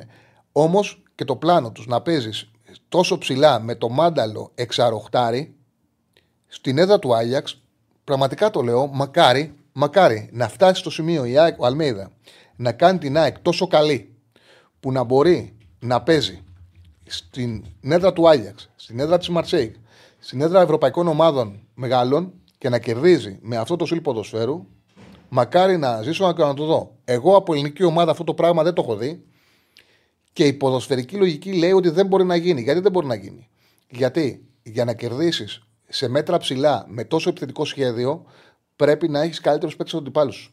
Δεν μπορεί να έχεις βάλει αργούς παίκτες μπροστά από τα στόπερ και να κερδίσεις ομάδες οι οποίοι έχουν πιο ακριβούς και πιο καλούς ποδοσφαιριστές. Δεν είναι εύκολο. Λοιπόν. Πώς είσαι, σε βάνε, ακούω, βασανίζεσαι; Καλά, καλά. Ναι.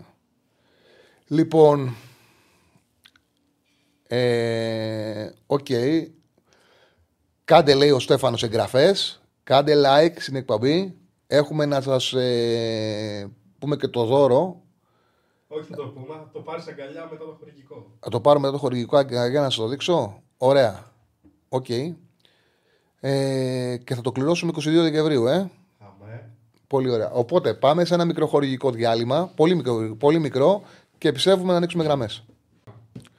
Λοιπόν, κύριε, εδώ σας έχω την Παρασκευή 22 Δεκεμβρίου, στην τελευταία εκπομπή του χρόνου. Θα κάνουμε 22 Δεκεμβρίου ένα μικρό διάλειμμα. Στην τελευταία εκπομπή του χρόνου θα είναι 22 Δεκεμβρίου. Παρασκευή. Την επόμενη Παρασκευή θα κληρώσουμε το PlayStation 5. Εδώ, το αφεντικό τρελάθηκε. Το αφεντικό τρελάθηκε. PlayStation 5 την Παρασκευή 22 Δεκεμβρίου. Ε, από το χορηγό μας, την B365, έχουμε αυτό το εκπληκτικό δώρο. Η B365 δίνει για σας στην εκπομπή μας PlayStation 5 με χειριστήριο και FIFA 24. Ε. Όλο μαζί, κόμπο. Όχι μόνο το PlayStation, δεν χρειάζεται να πάρετε τίποτα. Και FIFA 24 θα έχετε και χειριστήριο. Το λιγουρεύεστε; Λοιπόν, λοιπόν α, πώς θα το, πώς θα το διεκδικήσετε τώρα; Θα μπείτε στο Instagram των Πεταράδων, κάποια στιγμή θα ανεβάσουν τη φωτογραφία που... Α, έχει ανεβεί ήδη; Α, έχει ανεβεί ήδη. Οπότε θα μπείτε στο Instagram των Πεταράδων για να το διεκδικήσετε. Θα διαβάσετε εκεί, τα έχει φτιάξει όλα ο Νίκος Ράπτης, τα έχει φτιάξει όλα. Τι πρέπει να κάνετε για να μπείτε να διεκδικήσετε το δώρο. PlayStation 5 Δεν υπάρχει τίποτα πιο ωραίο να το πάρετε στις γιορτές. Που έχετε και ελεύθερο χρόνο να ξεκινήσετε να τα τουρνουά σας, να παίζετε. Αυτά. Λοιπόν, δωράρα δίνουμε.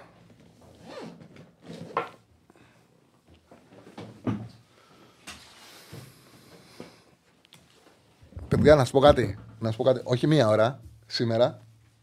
Θα μπορούσα να κάτσω μέχρι και να βγει ο Μπόγρη και τον Μπόγρη να επισκιάσω και να κάθομαι να μιλάω μόνος μου. Αλλά οκ, για να μην κουράσω παραπάνω, ανοίξουμε γραμμές στο 2-10-22-05-444. Να ανοίξουμε γραμμές, να δούμε και τι λέει ο κόσμος, ποια είναι η άποψή του, πώς θα έχει στο μυαλό του. Φάγαμε τη μία ώρα μονολογώντας. Πάμε τώρα να ανοίξουμε ε, γραμμές να μιλήσει και ο κόσμος. Έχω τις πρώτες. Ωραία, ωραία. Πάμε στον κόσμο και βάλε μου το chat. Καλησπέρα.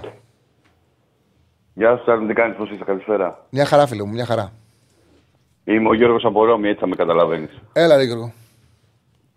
Σε είχα πει για το μετάλλιο του Ολυμπιακού που συζητάγαμε. Ναι, ναι, ναι. ναι. Ε, αρχικά μπο, να μπορέσω να κάνω μια παρένθεση, αν με επιτρέπεις, για αυτά που έλεγε την οπαδική βία. Η άποψή με εμένα είναι ότι εντάξει, το 2023 νομίζω είναι λίγο αστείο να συζητάμε το αν μπορούν να βρουν ποιοι τα κάνουν. Δεν το ανεβάζουν και μόνοι τους πολλές φορές. Ε, Όπως ακριβώς το λες. Όπως ακριβώς το λες. Ε, και δεύτερον, θεωρώ ότι εγώ προσωπικά έχω ένα ζήτημα με την αστυνομική βία. Ωστόσο, θεωρώ οι άνθρωποι παίρνουν 800 ευρώ. Το να πηγαίνουν στα γήπεδα που ούτε οι ίδιοι θέλουν και να είναι είτε θύματα ο κόσμος που πηγαίνει με τα παιδιά του και τρώει δακρυγόνα, είτε οι ίδιοι, νομίζω ότι πρέπει να αλλάξει ο νόμος, να μπουν security, να έχουν τη δυνατότητα security να κάνουν τους ελέγχους όπως κάνουν σε άλλα μεγάλα ευρωπαϊκά κράτη και σε σοβαρά ε, γήπεδα και να λυθεί έτσι το πρόβλημα. Και από εκεί και πέρα η πολιτεία και η κάθε πάρει ότι σχέση έχει με τους συνδέσμους, χωρίς να θέλω να πω, γιατί όταν δεν έχεις αποδείξεις δεν μπορείς να, να πεις και κάτι παραπάνω, νομίζω εννοείται μπορούν να πράξουν ανάλογα. Αλλά θεωρώ ότι η λύση δεν είναι, να, είναι για να υπάρχουν τέτοια φαινόμενα και να χαροπαλεύει ένας άνθρωπος ή ο κόσμος να τρώει δακρυγόνα. Και επειδή ο κόσμος βλέπει σαν κόκκινο πανί την αστυνομία, γιατί περνάει τα δικά του ζητήματα, τα προβλήματα, νομίζω ότι δεν θα σταματήσει ποτέ να υπάρχει βία με αυτόν τον τρόπο. Ε, ένα είναι αυτό. Τώρα από εκεί πέρα, όσον αφορά το ποδοσφαιρικό, θεωρώ ότι ο Πάουκ έχει βάλει τα γυαλιά σε όλους. Εγώ Ολυμπιακός είμαι, το έχω πει. Mm-hmm. Αν και είμαι αρκετά φίλαθλο, υποστηρίζω γενικά το ποδόσφαιρο και θα ήθελα και τέσσερις να περάσουν ιδανικά. Θεωρώ ότι πρέπει λίγο ένα κομμάτι της τοξικότητας που πρέπει να φύγουμε είναι ότι δεν μπορώ να κάθομαι να συζητάω και να ακούω ότι ο Πάουκ έπαιξε το κόμφερε με την Αμπερντίν και την Ελσίνκη. Είναι 13 μάτσα ήττος. Ε, βλέπω μια ομάδα με σοβαρότητα. Εγώ θυμάμαι και πορείες του Ολυμπιακού και, και άλλων ομάδων παρότι πηγαίνανε καλά να μην δείχνουν σοβαρότητα σε κάθε μάτς και να μην κοιτάνε να τα κερδίζουν όλα και για το ράγκι τους και για τη φανέλα τους. Και βλέπω μια σοβαρότητα με ποδόσφαιρο, με build-up, με σχέδιο. Ε, για τα υπόλοιπα που είπες, για να μην μακρηγορώ. Και, με, και βγάζει, με... βγάζει, βγάζει παίκτες που είναι σημαντικό. Είναι ωραίο δηλαδή το ότι βλέπεις να εξελίσσεται μια ομάδα μέσα από την εξέλιξη νέων παιδιών. Είναι σπουδαίο. Έχουμε πολλά χρόνια να το δούμε στην Ελλάδα αυτό. Ναι, ε, και μόνο έτσι μπορούμε να πάμε και μπροστα Δηλαδή, αντικειμενικά χρειάζεται. Δηλαδή, αν και ο Παναθηναϊκός το έχει κάνει με τον Βαγιανίδη και τον Ιωαννίδη συγκεκριμένα, αλλά θέλουμε σίγουρα περισσότερο. Για να υπάρχει ομοιογένεια, να αντιλαμβάνονται και πέφτει στη φανέλα, να μην είναι μόνο μαρατερικό το πράγμα. Ε, από εκεί και πέρα, θεωρώ ότι καμία από τις ελληνικές ομάδες με αυτό που μου δείξανε και απογοητεύτηκα και από τις τρεις, γιατί το ότι ο Ολυμπιακός έκανε το αυτονόητο περισσότερο είναι για την αξιοπρέπεια των παιχτών του. Δεν θεωρώ ότι χρειάζεται προπονητής για να κερδίσει την Τόπολα. Δεν θεωρώ ότι χρειάζεται σχέδιο. Μόνο η ατομική ποιότητα κάποιων παιχτών ναι. όπως το Φορτούνου και του Ποντένση νομίζω ότι φτάνει. Ναι, και με τον Μαρτίνεθ 4-5 γκολ θα βάζει Τόπολα. Δεν είναι. Τον, τον ναι. Καβαλιάλ και τι μπορεί να αλλάξει. Εγώ διαφωνούσα, θα το αλλάξει για την αλλαγή. Εγώ διαφωνώ ακόμα και πάντα δεν μου αρέσουν οι αλλαγές μεσούς στη σεζόν, αλλά δεν κρίνω το κανέναν. Ναι, Καταρχάς δεν μπορώ να κρίνω ένα προπονητή 6 μήνες. Ούτε θα κρίνω κάποιον ο οποίος έχει έρθει τι θα κάνει και τι δεν θα κάνει. Για τους άλλους προπονητές πάντως, για του Παναθηνικού και της ΣΑΕΚ, θεωρώ ότι ο Γιωβάνοβιτς είναι αυτά που είπες. Δηλαδή, εγώ βρίσκω αδικαιολόγητο αυτό που είπες, ειδικά με τον Τζέρι. Τα έλεγα και με φίλους του Παναθηνικού χθες. Ε, βρίσκω αδικαιολόγητο ό,τι και να συμβαίνει με τον Πρινιόλη. Δεν κάνεις καμία επιβράβευση σε τέτοιο μάτι. Είναι τελικός. Ε, βέβαια. Δεν μπορεί να μην ξεκινάει ο καλύτερος τερματοφύλακα του παραδείγματο. Ε, από εκεί και πέρα για την ΑΕΚ θεωρώ ότι είναι θέμα ποιότητας. Ο Αλμέιδα αυτό που θέλει να παίξει, ε, καλά κάνει και να το παίξει. Ανεβάζει και το ποδόσφαιρο και το χαρήκαμε όσοι είμαστε φίλαθλοι πέρσι αυτό που βλέπαμε.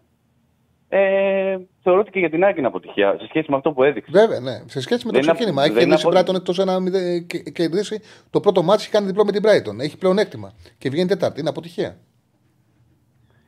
Θεωρώ ότι οκ, ήταν πολύ άτυχη στην κλήρωση, ε, αλλά με αυτό που έχει δείξει και δικαίως για μένα πήρε το double πέρσι. Δεν το δικαιούταν άλλη ομάδα περισσότερο. Ο Παναθηναϊκός ήταν πολύ καλός, αλλά δικαίως το πήρε. Θεωρώ ότι εντάξει, το χειρότερο Άγιαξ όλων των εποχών μπορούσε να το χτυπήσει ειδικά στην έδρα του.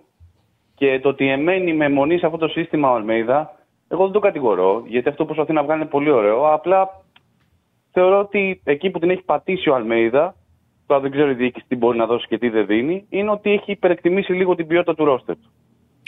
Δηλαδή αυτό που είπες, δεν μπορείς να πηγαίνεις στην.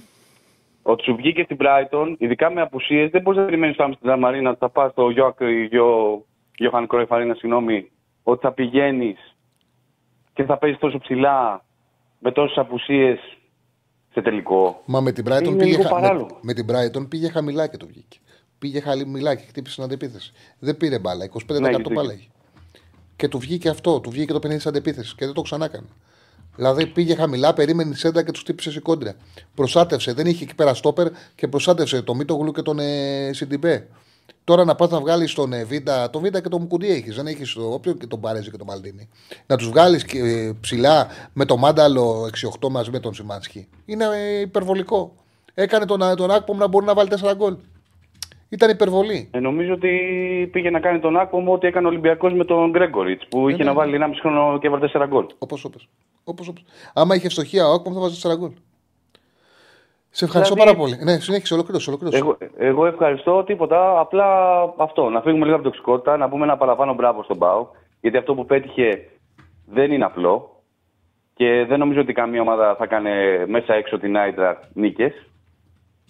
Και να πάρουμε ένα θετικό παράδειγμα και να δούμε ότι πλέον επειδή δυστυχώς είμαστε για αυτό το επίπεδο αυτή τη στιγμή, θέλουμε χρόνο για να πάμε καν για επίπεδο Europa League, να δώσουμε παραπάνω boost σε όλο αυτό και σχεδιασμό γιατί για μένα πρέπει να σταματήσουν λίγο τις δικαιολογίες. Είναι λίγο ταλέπορη, είναι λίγο κακή η εικόνα των ελληνικών ομάδων.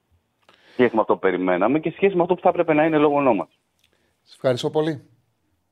Εγώ ευχαριστώ. Τσέπη. Ευχαριστώ πολύ. Ε, για το φίλο που λέει ότι για κανέβασε τον λίγο παραπάνω. Ε, παραπάνω, παραπάνω. Λοιπόν, δεν διαφωνώ λέει, με τον Τσάρλι γενικά. Τώρα λέει να θέσει να κερδίσεις τον Άγιαξ, ο Άμστερνταμ με ελληνική ομάδα σε ευρωπαϊκό μάτσο είναι λίγο εκτός τόπου και χρόνου. Καταρχάς θέλω να παίξει ρεαλιστικά. Η ΑΕΚ δεν χρειαζόταν νίκη, χρειαζόταν. έκανε και ισοπαλία. Ο Άγιαξ, το ξανάπα, αν θέλετε το καταλαβαίνετε, αν δεν θέλετε δεν το καταλαβαίνετε. Μπορεί να μην λέτε και να λέτε ο Άγιαξ. Η ΑΕΚ αντιμετώπισε το χειρότερο Άγιαξ που έχει υπάρξει. Το χειρότερο. Ε, δεν αντιμετώπισε τον Άγιαξ με... και τα αντιμετώπισε τον Άγιαξ χωρίς τους τρεις καλύτερους από τους τέσσερις ποδοσφαιριστές σε ολόκληρο το παιχνίδι. Χωρίς τον ε, ε, Φαντεμπόμελ, χωρίς τον ε, Μπεργκβάιν και χωρίς τον. Ε, τον ε, έλα, τον. Ε, τον άλλο, τον, τον, τον λευκό τον εξτρέμ, τον ε, λευκό τον δεξί εξτρέμ που είναι και δεκάρι, τον. Ε, Μπρεκ, Μπρεκβά, Μπρε, ε, έλα, δυσλεξία. Ε, Μπρεχάους. Ε, Χωρίς τρεις από τους τέσσερις καλύτερους παίκτες. Και ο Μπρόντμπι και ο Μπρόντμπι βγήκε στο ημίχρονο. Χωρίς Μπρεκχάου, χωρίς Μπρεκβάιν, χωρίς ε, χωρίς τον Μπρόντμπι και χωρίς τον Φαντεμπόμελ. Δηλαδή χωρίς τους τέσσερις καλύτερους παίκτες. Ο Μπρόντμπι έπαιξε μόνος ο πρώτος. Δεύτερο δεν μπορούσε να παίξει. Ε, ποια, το Χάτο είναι, είχανε, το Χάτο είχανε το 17χρονο λεπτό παιδί που ξέρει μπάλα. Αν τον είδες, ε, έφτασε στο στόπερ ήταν. Με το Σούταλο τον ε, Κροάτη που τον έπαιξε και με την Δυνάμω.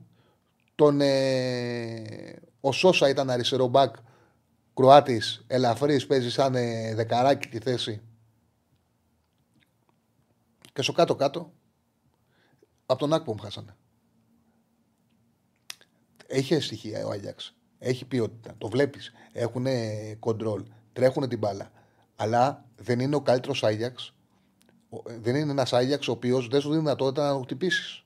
Αν είσαι καλά, αν είσαι η ΑΕΚ του Αλμέιδα, γιατί για αυτήν μιλάμε, αν είσαι η ΑΕΚ του Αλμέιδα, μπορείς να πάρεις αποτέλεσμα. Δεν πας χαμένος από χέρι. Αυτό λέω. Δεν λέω ότι. Ε, ήταν υποχρεωτικό, δηλαδή ότι θα μπορούσε να παίξει. Τι λέω πολλές φορές, παίξει καλά και χάσει. Πόσες φορές έχουν αποτύχει οι ελληνικές μας ομάδες; Και λέω προσπαθήσαν τόσο μπορούσαν. Τι να κάνουμε τώρα; Είχαν σωστό πλάνο. Πολλές φορές το έχω πει. Και για την εθνική ομάδα, το είπαμε Ολλανδία, στο Καρεσκάκη. Και γιατί ήμουνα πάρα πολύ, άμα θυμάσαι, και με την Adverb και με την, ε, τον αποκλεισμό που έκανε ο Παναγιώ από την ε, Μπράγκα. Γιατί έγινε η προσπάθεια. Δεν τα καταφέρανε. Συμβαίνει αυτός ο ποδόσφαιρο. Προσπάθει και δεν τα καταφέρνεις. Είναι στη μάχη σου και αποτυχάνεις. Άσχετα αν μπορείς. Όμως δίνει σου τη μάχη σου. Δεν μπορώ να δεχτώ. Εγώ έχω αυτό το πρόβλημα. Δεν μπορώ να δεχτώ να παίξει λάθος. Έτσι όπως ε, αντιμετώπισε η ΑΕΚ το ε, χτεσινό παιχνίδι με τον Άγιαξ, έχοντας έναν αντίπαλο που μπορεί να δεχτεί εύκολα γκολ, έχοντας ε, έναν αντίπαλο με αμυντικές αδυναμίες και με τα δικά της προβλήματα, με το μάνταλο σε 6-8 και τα δίδυμο στόπερ ψηλά, ήταν αυτοκτονικό. Πραγματικά. Πραγματικά ήταν λαθασμένη προσέγγιση. Ήταν μη ρεαλιστική προσέγγιση. Δεν κατηγορώ τον Αλμίδα, το θεωρώ σπουδαίο προπονητή. Εγώ είμαι φαν του Αλμίδα και το λέω συνέχεια. Είμαι φαν. Εγώ το, το περασμένο Νοέμβριο, όταν η ΑΕΚ ήταν στο μείον 10, στο μείον 12, πόσο ήταν, στη διακοπή για το Μουντιάλ, είχα γράψει ότι το ποδόσφαιρο του Αλμέιδα, τίτλο, θα φέρει, θα φέρει στην ΑΕΚ ε, τίτλους, χρήμα και δόξα. Το είχα γράψει όταν δεν φαινόταν. Η ΑΕΚ ήταν στο μείον 10, στο μείον 12. Είμαι φαν αυτού του ποδοσφαίρου.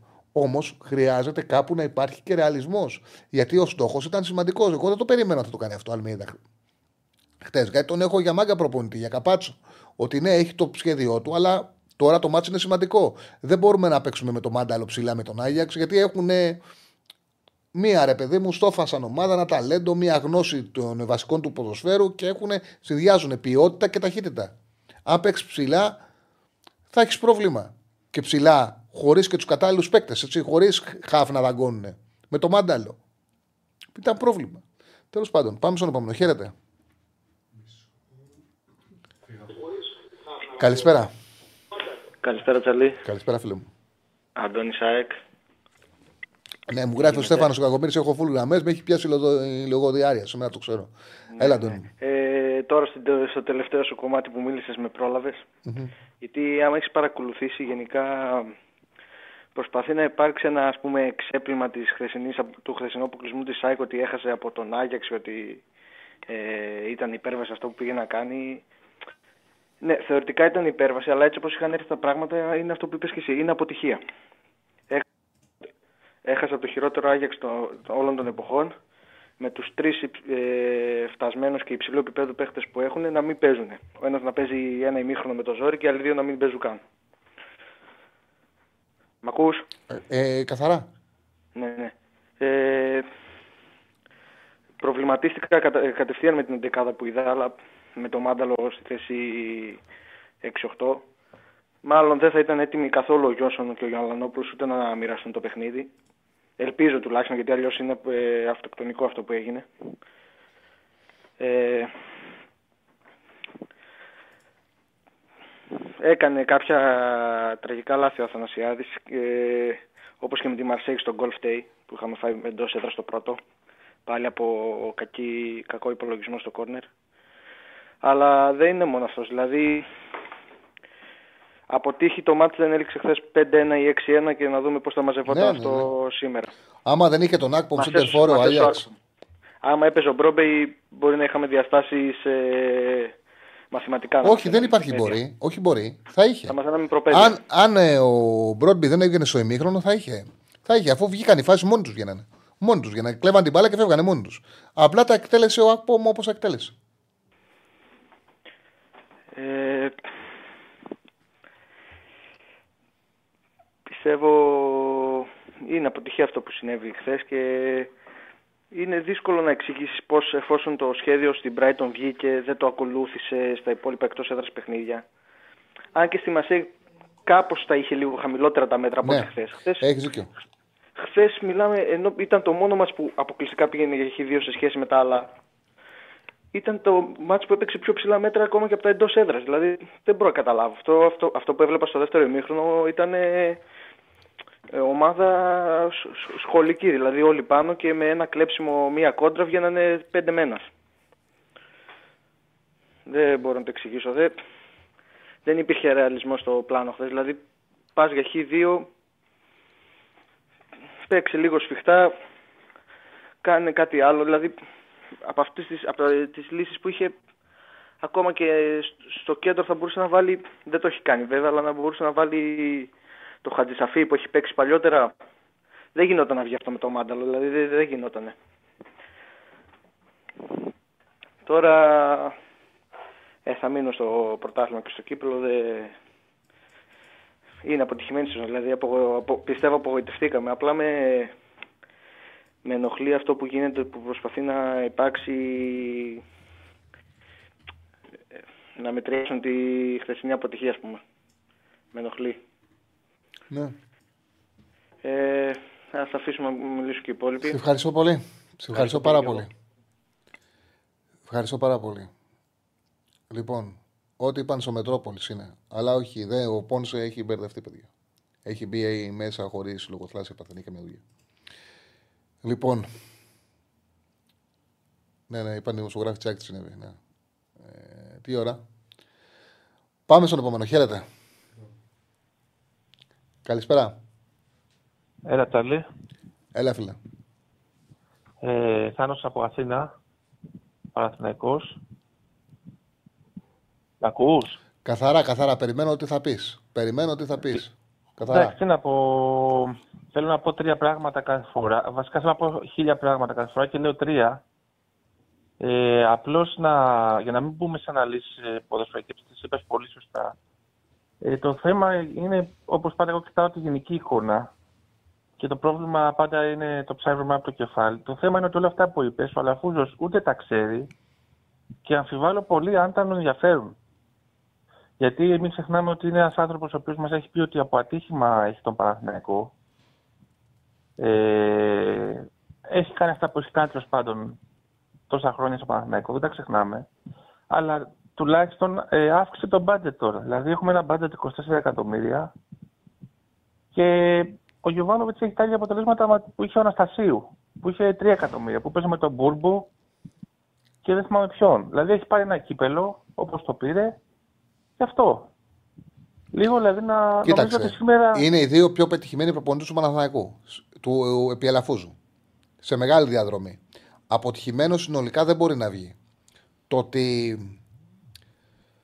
τον έχει φτάσει το Παναθηναϊκό σε ένα σημείο, να τα πούμε τα πράγματα όπως είναι. Τον έχει φτάσει σε ένα σημείο. Τον έχει ανεβάσει. Έχει ανεβάσει και το μπάτζετ του Παναθηναϊκού.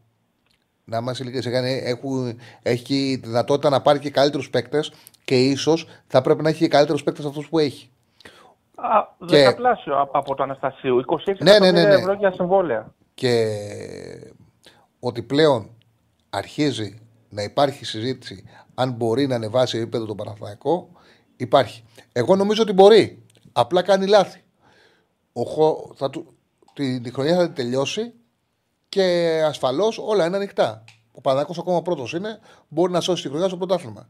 Βέβαια, αν δεν γίνουν σοβαρές αλλαγές, αν δεν ε, αποκτηθούν χαφ με προσωπικότητα, η χρονιά δεν σώζεται. Παναναϊκό, το είπε και ο Ιωαννίδης στο τέλος. Το είπαν και άλλοι παίκτες. Σκοράρει δύσκολα, δέχεται γκολ εύκολα. Ο Παναναϊκό είναι εύθραυστος. Γιατί είναι εύθραυστος, Γιατί δεν έχει βάσει στα χαφ, δεν έχει βάσει αμυντικά, γιατί του λείπει και ένας ψηλός παίκτη στην άμυνα και δεν παίρνει γκολ από τους άλλους χώρους. Σκοράρει γίνει- δύσκολα, δέχεται γκολ εύκολα. Οπότε έτσι, σε πρωτάθλημα που κρίνεται σε ντέρμπι, δεν μπορεί να το πάρεις. Θέλει βελτίωση, ο Ιανουάριος είναι κοντά, θέλει ενίσχυση, σοβαρή ενίσχυση. Θέλει, Συγγνώμη, Τσάρλι. θέλει παίκτες. Συγγνώμη, πήρες για να τα πω εγώ. Ναι. Εγώ φταίω, πες τα. Για να γίνει αυτό, πρέπει ο, να κάνει ο Γιωβάνης αυτό που δεν έκανε ποτέ. Καταρχήν, τα δύο πρώτα χρόνια επέβαλε να μην υπάρχει τεχνικό διευθυντής. Άρα, ο μόνος που μπορούσε να το κρίνει είναι ο Αλαφούζος που δεν έχει ιδέα από μπάλα όπως ξέρουμε όλοι. Πλέον που ήρθε τεχνικό διευθυντής, λοιπόν, πρέπει να πάει τώρα το Δεκέμβριο και να γίνει αυτό που λες στον Αλαφούζος και να του πει: Άκουσε να δεις. Έχω κάνει σοβαρά λάθη. Εγώ, γιατί αυτός, ε, όλο το, όλη η 24 πόσους έχουμε είναι δική, δική το απόφαση. Έχω, πάρει, έχω κλείσει, σου έχω κλείσει με τετραετές τον Σπόρα που είναι σύνολο 5 εκατομμύρια το συμβολέο του. Αυτά είναι πεταμένα λεφτά. Πρέπει να τα πει όμως, αλλά δεν θα τα πει ποτέ. Πρέπει να του πει ότι δίνεις 2,5 εκατομμύρια για τον Μπερνάρτ που δεν μπορεί να κάνει τα βασικά. Τσαρλί, δεν μπορεί να υπολογίσει ο Μπερνάρτ την απόσταση, τη δύναμη για να δώσει πάσα. Δεν το έχω ξαναδεί αυτό σε δεκάδες τη Εθνική Βασιλεία. Πώς έπαιξε η Εθνική Βασιλεία; Όχι να σου λέω να κάνει παλιά τρύπα. Το έχεις προσέξει ότι δεν, δεν υπολογίζει σωστά την, τη δύναμη που πρέπει να δώσει την πάσα. Τέλος πάντων, πρέπει να του πει ότι έχω ένα ποδοσφαιστή, σου έχω φέρει το Βέιμπιτ με τριετές συμβόλαιο και αυτός πολλά λεφτά που δεν κάνει τίποτα. Δεν πρόκειται να τα κάνει όλα αυτά, Τσάλι. Θα πάρουμε έναν στόπερ όπως αυτό ε, το έχει πει και αυτό θα είναι. Δεν πρόκειται να πάρουμε δεξί εξτρέμ που δεν έχουμε κανένας από τους δύο. Δεν πρόκειται να γίνει τίποτα από αυτά, δυστυχώς. Θα έρθει το καλοκαίρι. Ο Παναθηναϊκός κανείς δεν πιστεύει ότι, είναι, ότι θα πάρει πρωτάθλημα, ούτε τις στοιχηματικές που κάτι ξέρουν παραπάνω. Είναι προ, παγκόσμιο πρωτοτυπία να είσαι πρώτος και να μην πιστεύει κανείς καμία στοιχηματική ότι, ότι θα πάρει πρωτάθλημα. Καμία στοιχηματική δεν μας έχει πρώτο φαβορή. Κανένας φίλο δεν πιστεύει ότι θα πάρει πρωτάθλημα, γιατί δεν έχουμε την ομάδα και είμαστε πρώτοι για ένα βαθμό και με, με την νίκη στα χαρτιά στο, είναι εντελώς συγκυριακό με την νίκη στα χαρτιά λόγω κροτίδας. Τέλος πάντων, ε, θέλω κάθε φορά να πω χίλια πράγματα, αλλά λέω τρία και να, θέλω να μετά να μιλήσουν κι άλλοι για να μην μονοπολώ και γκρινιάζω. Απλά για εσύ λες ότι, ότι θα αλλάξουν τα πράγματα. Εγώ πιστεύω ότι για μένα. Εγώ δεν λέω κάτι τέτοιο. Εγώ δεν ξέρω πού να ξέρω να θα αλλάξουν μετά. Εγώ λέω ότι αυτή τη στιγμή η ομάδα, όπως είναι, πρωτάθλημα δεν μπορεί να πάρει. Και αυτό φαίνεται από τα δύσκολα παιχνίδια, το πόσο έχει αντιμετωπίσει όλα τα ντέρμπι. Φαίνεται και από αυτό το οποίο βλέπουμε στα δύσκολα, δέχεται εύκολα γκολ, σκοράρει με πάρα πολύ μεγάλη δυσκολία. Είναι πολύ σημαντικό το, αυτό το θέμα που αντιμετωπίζει. Ε, και θέλει μεταγραφές τον Ιανουάριο. Θέλει οπωσδήποτε ένα ψηλό στόπερ και θέλει χαφάρα. Ο Παναθηναϊκός έλεγε ένα χαφ, ο οποίος και να ε, δίνει μάχες στο κέντρο, Δηλαδή να μπορεί να μαρκάρει, να βγει με πιεστικά, αλλά και να σκοράρει. Μπορεί να το κάνει μια μεταγραφή, θέλει δύο, αλλά του λείπει ένταση στο κέντρο και του λείπει γκολ από το κέντρο. Για μένα, για το στάνταρ που βάζω εγώ στο Παναθηναϊκό, που είναι ο Παναθηναϊκός προαλαφούζου, ε, η συζήτηση δεν ξεκίνησε απλά. Η συζήτηση έληξε χθες. Για μένα. Τώρα τι θα γίνει το καλοκαίρι θα το δούμε. Αλλά για μένα αποδείχθηκε πια δηλαδή και τη φλίζανε. Και θέλει και δεξί εξτρέμε τσάλι, επιμένω ο Παναθηναϊκός. Σε ευχαριστώ πολύ. Έγινε. Γεια σου. Να είσαι καλά, να είσαι καλά. Δεν βάζεις ένα πόλ, ε, Στέφανη, για την ΑΕΚ. Ε, έχω έτσι την ε, απορία να δω πώς το βλέπει ο, ο κόσμος ΑΕΚ την χρονιά στην Ευρώπη. Αν θεωρεί ο κόσμος της ε, ΑΕΚ ότι είναι επιτυχημένη ή αποτυχημένη η παρουσία του στην Ευρώπη. Φέτος. Και βάζουμε αυτά τα δύο γιατί όντως, επειδή κάπου στη μέση είναι, θέλω να δω πώς βλέπουν το ποτήρι. Ο Βιλένα παίζει 2,5 εκατομμύρια σε κάθε μάτσο τάρι και τα σουτ είναι τεχνικά. Ναι, ναι, όχι. Ναι, ναι. Πετυχημένη, αποτυχημένη. Κάπως έτσι είναι. Ο Βιλένα είναι μια μεταγραφή που μέχρι τώρα είναι απογοητευτική. Σε όλα τα κομμάτια. Σε όλα τα, σε όλα τα κομμάτια. Είναι μια απογοητευτική μεταγραφή. Μέχρι στιγμής. Δεν, δεν, δεν, δεν δημιουργεί πρόβλημα. Βέβαια, δεν μπορεί να παίξει τίποτα μαζί, μαζί με τον Μπερνάρ. Απορώ πώς γίνεται το προπονητικό επιτελείο και δεν το βλέπει. Απορώ πώς γίνεται να παίζει ο Παναθαϊκό παιχνίδι τελικό ευρώ στην Ευρώπη, να θέλει συνέδρα του και την ισοπαλία και με όσα έχει περάσει φέτος ο Παναθαϊκό να επιλέγουν να βάλουν μαζί στο κέντρο τον Μπερνάρ και τον Βιλένα. Εγώ το είπα χτες, δεν είναι το μόνο λάθος που μπορεί να κάνει με τις συνθήκες που έχουν δημιουργηθεί ο Ιωβάνοβιτς, αλλά με αυτά που έχουμε δει αποκλείω να γίνει. Και το έκανε. Μπορεί να είναι σε φίλε Αντώνη τόσο ηλίθιος να βάζω τζατζίκι στο σουβλάκι, και δεν βάζω τζατζίκι, δεν το σχέδιο το τζατζίκι, δεν τρώω ποτέ τζατζίκι. Εγώ έχω πρόβλημα να βλέπω και, και κάποιον άλλο να τρώει τζατζίκι. Έχω πρόβλημα να τρώει κάποιος κοντά μου τζατζίκι. Ε, έχω... Το μόνο που δεν είμαι στο φαγητό είναι να είμαι μερακλή, αν ξέρεις. Το μόνο που δεν είμαι. Τρώω τέτοιο. Δεν, δεν μπορώ τζατζίκι, όπω λένε, δεν τα μπορώ με τίποτα. Λοιπόν, είναι το μόνο πράγμα που δεν είμαι σε φαγητό. Μπορεί να είμαι παχύ, αλλά το μόνο που δεν είμαι μερακλή. Μου αρέσουν μακαρονάδες, τυριά, πίτσες, τέτοια πράγματα. Δεν είμαι να φάω τόσο πολύ του κρέατος, τζατζίκι και τέτοια μου λες, ε, αειδιάζω. Δεν... Έχω πρόβλημα να βλέπω και τον άλλο να τρώει. Όχι να τρώω εγώ. Σπίτι μου δεν τρώει κανένα τζατζίκι. Ναι, ναι, έχω μεγάλο θέμα. Έχω μεγάλο θέμα. Τυροκαυτερή δεν τρώω. Εννοείται, δεν μυρίζει. Έχω πρόβλημα με οτιδήποτε μυρίζει. Έχω θέμα. Πάμε στον επόμενο. Πώς πάμε ε, από κουβέντα σε κουβέντα, ε. πώς πήγαμε ξαφνικά στο Τζατζίκι από τον ε, Ιωβάνοβιτς. Ε, Νικητής Conference, αποδόση μέτρη 65, ναι, και τώρα έχει και νόημα. Γιατί ξέρουμε όλο τον γκρουπ των ομάδων πήγανε στο conference. Η Άσο Βίλνα πρώτη με 4, 4 απόδοση. Φιωρεντίνα 6,5, Άιντραχτ 10, Μπέτη Λίλ 13. Η Μπέτη έχει ενδιαφέρον στο 13 λόγω απόδοσης. Άγιαξ Μπριζ στο 17, ΠΑΟΚ 21, Ολυμπιακός 41. Μάλιστα. Έχει ενδιαφέρον την Μπέτις στο 13. Ο Άγιαξ, αν έκανε μεταγραφές τον Ιανουάριο, αν βελτιωνόταν, γιατί είναι Άγιαξ, ναι, ίσως να τον αγοράσει κάποιος στο 17 σε μεγάλη τιμή. Γιατί στο μακροχρόνιο παίρνεις μεγάλες τιμές. Η Άστον Βίλα είναι 4, γι' αυτό τη βάζω. Είναι φαβορή. Λέω πώς μπορούν να βρουν μια μεγαλύτερη τιμή. Πάμε στον επόμενο. Καλησπέρα. Έλα. Καλησπέρα. Καλησπέρα. Ε, Δημήτρη Σάικ. Ε, καλά, θέλω και εγώ να πω πάρα πολλά πράγματα. Πρώτη φορά παίρνω στην εκπομπή. Συγχαρητήρια κιόλας. Ευχαριστώ πολύ. Ε, βασικά, πρώτα απ' όλα, για να ξεκινήσω και να, πω, να απαντήσω και την ερώτηση αν είναι επιτυχημένη ή όχι η παρουσία. Ε, βάσει αυτών που έγιναν, που είδαμε, ε, θα πούμε αποτυχημένοι. Γιατί, όπως είπες και εσύ, είδαμε ότι υπάρχει ένας τρόπος να αντιμετωπιστούν αυτές οι ομάδες φέτος που έτυχαν στον Όμιλο. Και παρόλα αυτά, παρόλο το πρώτο μάτσο, μετά δεν το ακολουθήσαμε. Τέλος πάντων. Για να πάω λιγάκι πιο συγκεκριμένα.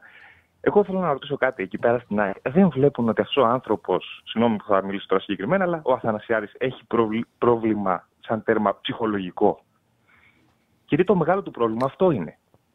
Δηλαδή, όταν πηγαίνουμε στο γήπεδο, το βλέπουμε όλοι μέσα από εκεί. Ακούγομαι λίγο αγανακτισμένος. Αλλά σε κάθε έξοδο που πάει να κάνει, σε κάθε φορά που πάει να κουμπίσει την μπάλα, φοβόμαστε, τρέμουμε οι οπαδοί. Αυτό δεν μπορούν να το δουν, να το αντιληφθούν. Από Οπότε εσείς έχετε ψυχολογικό. Οι οπαδοί παθαίνουν ψυχολογικό με τον Αθανασιάδη. Ακριβώς γιατί και ο Αθανασιάδης λογικά δεν μπορεί να σηκώσει το βάρος. Και κάποιος θα μου μιλήσει για πέρυσι ότι πήρε πρωτάθλημα κτλ. Ναι, αλλά πέρυσι ε, το μόνο που φοβόμασταν στην ομάδα ήταν αυτό. Δηλαδή, ναι, μεν πήραμε το πρωτάθλημα, αλλά και, και οι φορές που φοβόμασταν ότι κάτι θα γίνει, δεν μην κάνει καμιά γκάφα. Τέλος πάντων, έγινα πολύ κακός συγκεκριμένα. Ε, απλά ήθελα να το πω γιατί φωνάζω κι εγώ από το καλοκαίρι να πάρουμε ένα το φύλακα.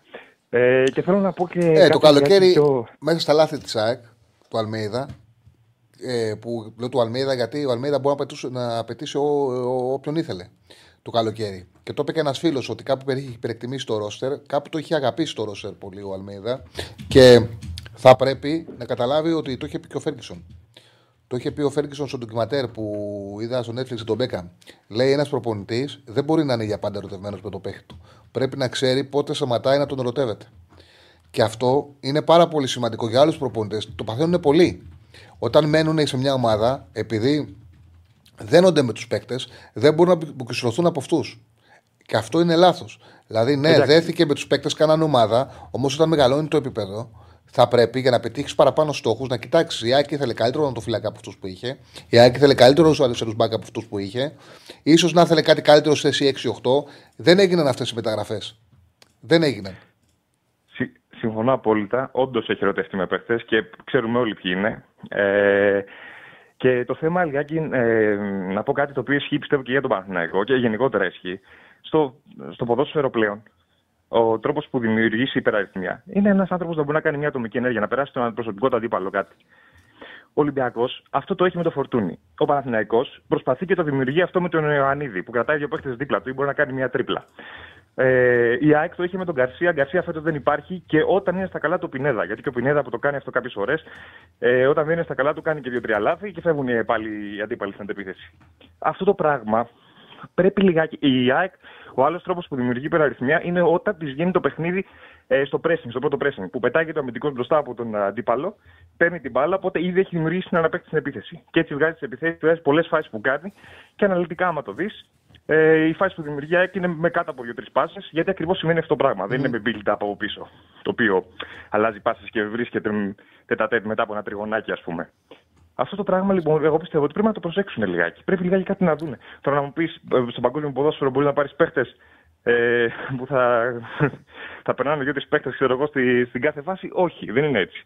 Αλλά πρέπει λιγάκι να το, να το δουν αυτό οι ομάδες, γιατί γι' αυτό το λόγο και ο Παναθηναϊκός πιστεύω και η ΑΕΚ δεν μπορούν να δημιουργήσουν παραπάνω καλές επιθέσεις, να το πω έτσι. Με προποθέσει επίθεση. Ο Αϊτόρ το έδινε αυτό πέρυσι στον Παναγενικό. Ο Αϊτόρ φέτος μέχρι στιγμής. Εντάξει, είναι λογικό. Ο Εντάξει, τώρα προσπαθεί να... να μπει στην ομάδα. Προσπαθεί να μπει και ναι, ναι. ανεβαίνει, ναι. αλλά του λείπουν ακόμα πράγματα. Ακριβώς αυτό. Και τελευταίο, η ΑΕΚ ε, μου θύμισε τον Άγιαξ, την ΑΕΚ, ε, Αλμέιδα, μέχρι εκεί που δεν πάει είμαι κι εγώ. Απλά γιατί κάποιες φορές πρέπει να μαθαίνουμε από τα λάθη μας. Η ΑΕΚ ε, στο, με τον Άγιαξ ήταν ε, όπως ήταν η ΑΕΚ μετά το 0-1 που έχασε 1-3 μέσα στη Φιλαδέλφια από τον Ολυμπιακό πέρυσι. Αυτό το πράγμα έτσι να βλέπαμε. Ακριβώς αυτό το πράγμα. Αυτό. Ευχαριστώ πολύ, Τσάλη, και καλή συνέχεια. Εγώ, φίλο μου, σου ευχαριστώ πολύ. Αυτό το δέσιμο που λες, Σάρι, το έχει και όλου του έσκουμε μπει σε Καντουρί. Ναι, ισχύει και είναι φυσιολογικό ανθρώπινο είναι. Όταν, ε, γιατί ο προπονητής με τους παίκτες ζουν οι στιγμές μαζί, κάνουν επιτυχίες. Αν ε, ένας προπονητής έχει πετύχει με κάποιους παίκτες, είναι δύσκολο να τους φαντα... τους... Πολλές φορές του σκέφτεται σε καλύτερη τους δυνατή κατάσταση, σκέφτεται τις επιτυχίες που έκανε μαζί τους. Οπότε θέλει να πηγαίνει μαζί τους. Όμως κάποια στιγμή πρέπει να καταλαβαίνει ότι πρέπει να ανέβει το επίπεδο. Και θεωρώ ότι. Δεν ξέρω αν είναι ακριβώς έτσι. Λέει ένας φίλος ότι πώς να ρωτήσει τον Αθανασιάδη για τον Μπέκαν του που Φέριξον. Ναι, εγώ μίλησα για την γενική εικόνα και θεωρώ ότι ο, επειδή ο Αλμέιδα είναι ένας προπονητής ο οποίος δεν είναι το group του, δεν είναι το group του, θέλει να πανηγυρίζουν όλοι μαζί, θέλει να υπάρχει η τέλεια συσπήρωση. Αυτοί οι προπονητές πολλές φορές σε βάθος χρόνου, επειδή ερωτεύονται πραγματικά πολύ τους παίκτες τους, τους είναι δύσκολο να είναι εύκολοι στο ότι πρέπει κάποιοι να φύγουν και να έρθουν κάποιοι καλύτεροι. Και νιώθω, επειδή ο Αλμίδα είναι καλός προπονητής, ότι αυτό που λέω, το συναισθηματικό κομμάτι, το πώς έδεσε το group, επηρέασε λίγο τον Αλμίδα στο να πει ότι σε κάποιες θέσεις πρέπει να έρθουν καλύτεροι. Γιατί δεν ήρθαν σε κάποιες θέσεις καλύτεροι. Ειδικά μεσοαμυντικά που χρειαζόταν η ΑΕΚ κάποιους καλύτερου, όχι πολλούς. Η ΑΕΚ είχε μια καλή ομάδα από πέρσι. Δεν χρειαζόταν να αποξηλωθεί η ομάδα και να φτιαχτεί κάτι καινούριο. Απλά Φώναζε η ΑΕΚ ότι μπορεί να έχει καλύτερο το φυλάκι από τον Σάνκοβιτς και τον Αθανασιάδη. Φώναζε ότι θέλει ένα καλύτερο αριστερό μπακ. Φώναζε ότι θέλει καλύτερο στόπερ. Τον πήρε αργά τον Κάλεν. Τον πήρε, αλλά τον πήρε αργά δεν δηλώθηκε. Στο 6-8 χρειάζεται κάτι ακόμα. Δεν έγιναν αυτές οι κινήσεις. Αυτό. Τέσσερις τελευταίες γραμμές μου λέει ο Στέφανος. Πάμε να δούμε στους φίλους. Πάμε. Χαίρετε. Και ο Ρεχάκελ το είχε, ναι. Κάποια στιγμή το είχε και ο Ρεχάκελ. Φυσικό ήταν. Βέβαια, ο Ρεχάκελ πήρε γύρω, έκανε την απόλυτη απέρβαση, οπότε ήταν φυσιολογικό να θέλει να πηγαίνει μαζί τους ακόμα και όταν δεν είχαν ομάδα. Έλα, φίλε. Καλησπέρα, Τσάρλι. Καλησπέρα. από Θεσσαλονίκη, Πάοκ. Γεια σου, Παοκάρα. Πήγες γήπεδο χτε. Πήγα, πήγα, πώς δεν πήγα. Ε, να σου πω την αλήθεια, το σκέφτηκα λίγο να πάω να μην πάω. Μετά λέω τι λέω, θα κάνω τρεις μήνες να ξαναπάω. Ε, δεν το συζητάω καν. Ε, ναι, πήγα, ωραία. Ήταν όπως τα περιέγραψες, πάρτι, ωραίο. Και φυσικά το μάτς ξεκίνησε πιο πάω και δεν μπορούσε να ξεκινήσει αυτό το μάτς.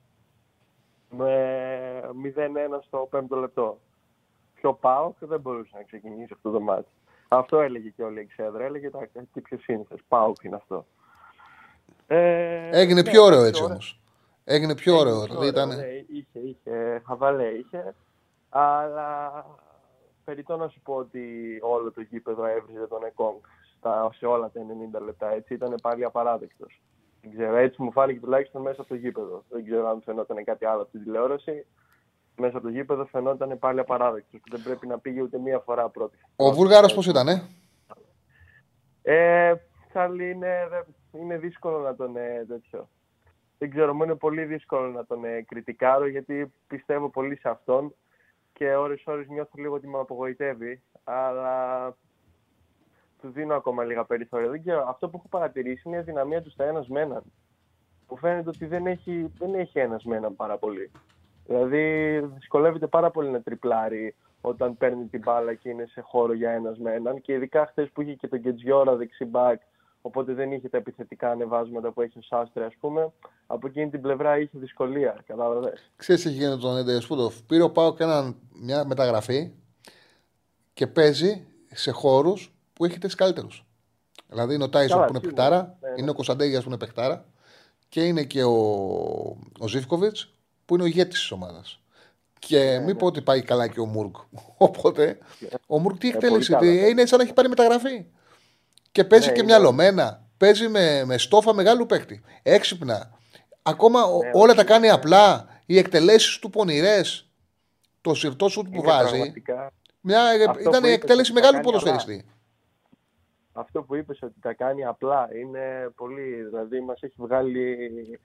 Μας έχει βγάλει τα μάτια Πού ήταν αυτός τα προηγούμενα χρόνια, ρε παιδί. Δεν είχε εμφανιστεί αυτό το πράγμα τα προηγούμενα χρόνια. Τον έχει βοηθήσει και η ομάδα σίγουρα, αλλά είναι ένας παίκτης τώρα, ένα εργαλείο για τον ε, Λουτσέσκου και αυτός. Ναι, σίγουρα. Μεγάλη υπόθεση. Μεγάλη υπόθεση. Ε, τώρα για τον Ντεσπότοφ, σίγουρα είναι και το ψυχολογικό κομμάτι το ότι καταλαβαίνει ότι πρέπει να εδραιωθεί ανάμεσα σε τρεις οι οποίοι είναι και αυτοί σε πολύ ψηλό επίπεδο. Οπότε ίσως να μην το περίμενε αυτό και να τον δυσκολεύει. Αλλά τι να πω, δεν ξέρω. Θα του δώσουμε χρόνο.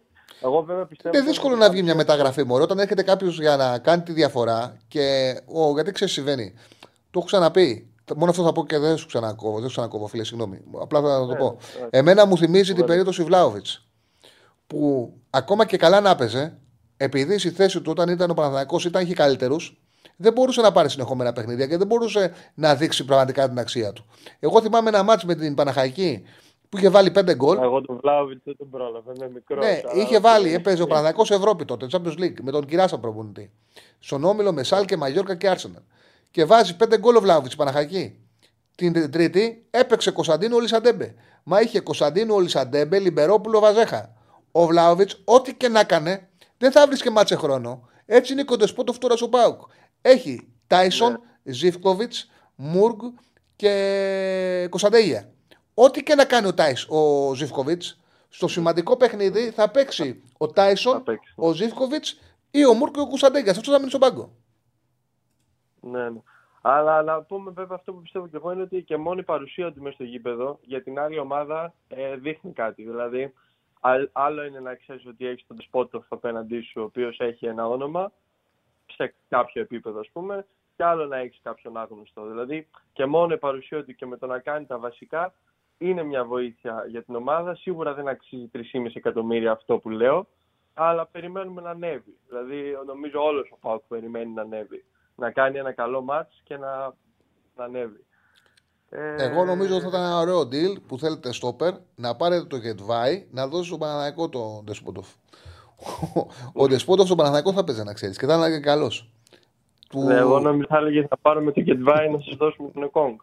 Εμένα να μου δώσει τίποτα στον Παναναναϊκό. στον Παναναναϊκό. Το τέτοιο δεν είναι. ε, Μία ή άλλη, μία ή άλλη είναι. Γετβάη, ε, πώς Ντεσπότοφ. Ε, εντάξει, όχι, ευχα- ευχα- όχι, ευχαριστώ. Καλύτερα βγάλουμε κανένα center back από τις ακαδημίες. Προτιμότερο.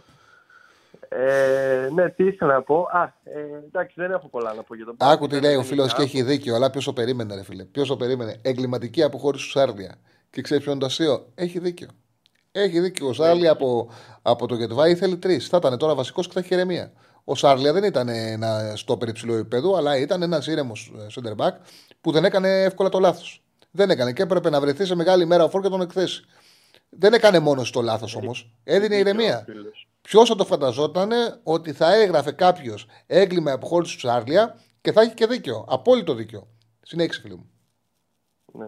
Ε, επειδή διαβάζω και εγώ ένα σχόλιο τώρα και δεν κρατιέμαι, γράφει ο άλλος η Άιντραχτ είναι αυτή η ομαδάρα που έχασε από την Αμπερτίν χθες. Ναι, είναι αυτή η ομάδα που κέρδισε 5-1 την Bayern προχθές και έχασε χθες από την Αμπερτίν σε παντελώς αδιάφορο για αυτήν μάτς. Λέω Εντάξει, τώρα, μωρέ, ρε δεν παιδιά. είναι τόσο καλή σαν τη Μακάμπη, δεν είναι τόσο καλή σαν την ε, Φράιμπουργκ, δεν είναι τόσο καλή σαν τον ε, χτεσινό Άγιαξ του Ακπομ, γιατί δεν ξέρω τι ομάδα είναι ο φίλος. Αλλά, οκ, άστο, άστο. Άστο. Τέλος πάντων, ναι, Η απλά Άιντρακτ είναι, θα κλείσω είναι τα εισάξια σχόλια με τη γιατί- Φράιμπουργκ που βάλε 5 γκολ στον Ολυμπιακό. Αν δεν είσαι καλά, η Άιντρακτ μπορεί να σε διαλύσει. Ο Πάουκ ήταν πολύ καλά. Ο Πάουκ στη Τούμπα είχε τύχη που κέρδισε την Άιντρακτ. Δεν ήταν όπως είναι τώρα. Στη Φραγκφούρτη Ναι, σίγουρα. έκανε το τέλειο μάτς με ένα δεκάλεπτο που δεν του βγήκε. Και εκεί φα- φάνηκε κιόλας τι ρυθμό μπορεί να βγάλει η Άιντρακτ. Ε, ναι, τώρα να πάω λίγο. Καταρχάς να σου πω ότι έβλεπα όσο περίμενα να ξεκινήσει το μάτι στην Τούμπα. Χάζευα, μπήκα, είδα την 11η του Παναθηναϊκού και μόλις είδα το Βιλένα Μπερνάρ. Ήμουνα πραγματικά οριακά να ρίξω λεφτά στο χ διπλό. Ήμουνα πολύ οριακά και δεν το έκανα και το μετανιώνω. Δεν το έκανα γιατί δεν έχω δει ποτέ τη Μακάμπη. Γι' αυτό δεν το έκανα. Και λέω άστο. Αλλά μόλις. Άμα είδες το μάτς πάντως, άμα είδες το μάτς, αυτοί ήταν έτοιμοι να καταρρεύσουν. Δεν ε, ήταν Δεν το είδα αξιολύπητοι. γιατί ήμουν Τούμπα. Ε, δεν το Ήμουνα δες. Τούμπα. Δηλαδή ήταν μια ομάδα η οποία μέσω τέρμα μπήκε. Ο Παναναναϊκό έκλεβε την μπάλα ό,τι ώρα ήθελε. Μόνιμα επιθέσεις, μόνος είχε χάσει ο Παναναναϊκό το παιχνίδι. Μόνος του. Δηλαδή έκανε μεγάλη προσπάθεια ο Παναναναϊκό να θέλει και σοπαλία και να χάσει από αυτή την ομάδα. Ήτανε, έκανε προσπάθεια. Δεν ήταν καλά η Μακάμπη. Δεν ήταν η ομάδα η οποία κέρδισε τον Ολυμπιακό πέρσι. Δεν ήταν. ήταν ε, ε, ε, ο πόλεμος και η ταλαιπωρία που έχει περάσει άφησαν ξεκάθαρα τα σημάδια τους σε αυτή την ομάδα. χωρίς φυσική κατάσταση, χωρίς τρεξίματα, χωρίς κουράγια, χωρίς ενέργεια. Μόνος στο χαστομάτσο Παναναναϊκό. Ήταν τεράστια αποτυχία Ναι. αυτό που έγινε χτες. Ναι, τώρα για την ΑΕΚ ήθελα να πω, γιατί την ΑΕΚ την είδα μετά, ε, όταν γύρισα από το γήπεδο. Ε, και εκεί μόλις είδα το μάνταλο στα χαφ, ε, δε- μου έκανε πολύ μπαμ. Το περίμενα ότι, δηλαδή, ότι με το μάνταλο στα χαφ, ότι στον άξονα ειδικά θα εκτίθεται πάρα πολύ και το είδαμε και στον αγώνα ότι εκτέθηκε πάρα πολύ αμυντικά και συνέχεια έλεγε και ο σχολιαστής συνέχεια ότι έχει πολλούς χώρους στον άξονα, ο Άγιαξ έχει πολλούς χώρους, πολλούς χώρους. Ε, μα άμα πας με το μάνταλο χαφ, δεν είναι χαφ το παιδί, δεν είναι για να παίζει χαφ, πόσο μάλλον σε τέτοια μάτια. Ε, και αυτό που ρωτάμε, άμα είναι επιτυχία ή αποτυχία για, το, για την ΑΕΚ, ε, εγώ θα πω ότι όταν έχεις την καλύτερη ομάδα της τελευταίας δεκαετίας, ας πούμε, που έχει ΑΕΚ αυτή τη στιγμή σαν ΑΕΚ, ενώ η καλύτερη ομάδα της ΑΕΚ τα τελευταία 15 χρόνια ΑΕΚ, ε, με όποιον και να είσαι στον Όμιλο, δηλαδή και με καλύτερες ομάδες να ήταν στον Όμιλο, όταν αποκλείεσαι είναι κρίμα και εγώ την καταλαβαίνω την ξενέρα. Γιατί όταν έχεις ένα τόσο καλό σύνολο και με την πάγια να παίζεις που λέει ο λόγος, έχεις απαιτήσεις σε εισαγωγικά, οπότε είναι κρίμα να αποκλείεσαι. Τώρα, εντάξει, αυτό που είπες και εσύ, όταν επειδή διάβαζε και χθες σχόλια ότι μα, όχι, ο Αλμέιδας δεν έπρεπε να παίξει αλλιώς, έχει ταυτότητα η ομάδα. Ε, δεν υπάρχει αυτό στο ποδόσφαιρο. Παιδιά, το ποδόσφαιρο πρέπει να προσαρμόζεται στο ποδόσφαιρο του αντιπάλου. αλλιώς Ταυτότητα, παίζεις. ταυτότητα με την Brighton δεν έχει η ΑΕΚ. Τη ταυτότητα την Ε, κρατάς. πώς δεν είναι. και μέσα από Αυτό πιο λέω. ρεαλιστικό σχέδιο, ταυτότητά σου την κρατάς. Δεν μπορεί, γιατί την έχεις δουλέψει. Δεν μπορεί να Αλλιώς φύγει. παίζεις με το Λεβαδιακό, αλλιώς παίζεις με, την- με τον Άγιαξ. Σε ευχαριστώ πάρα πολύ. Να είσαι καλά, Τσάρλι. Καλή σου, συνέχεια. Λόμου. Κάντε like, παιδιά. Γεια σου, Στέφανα.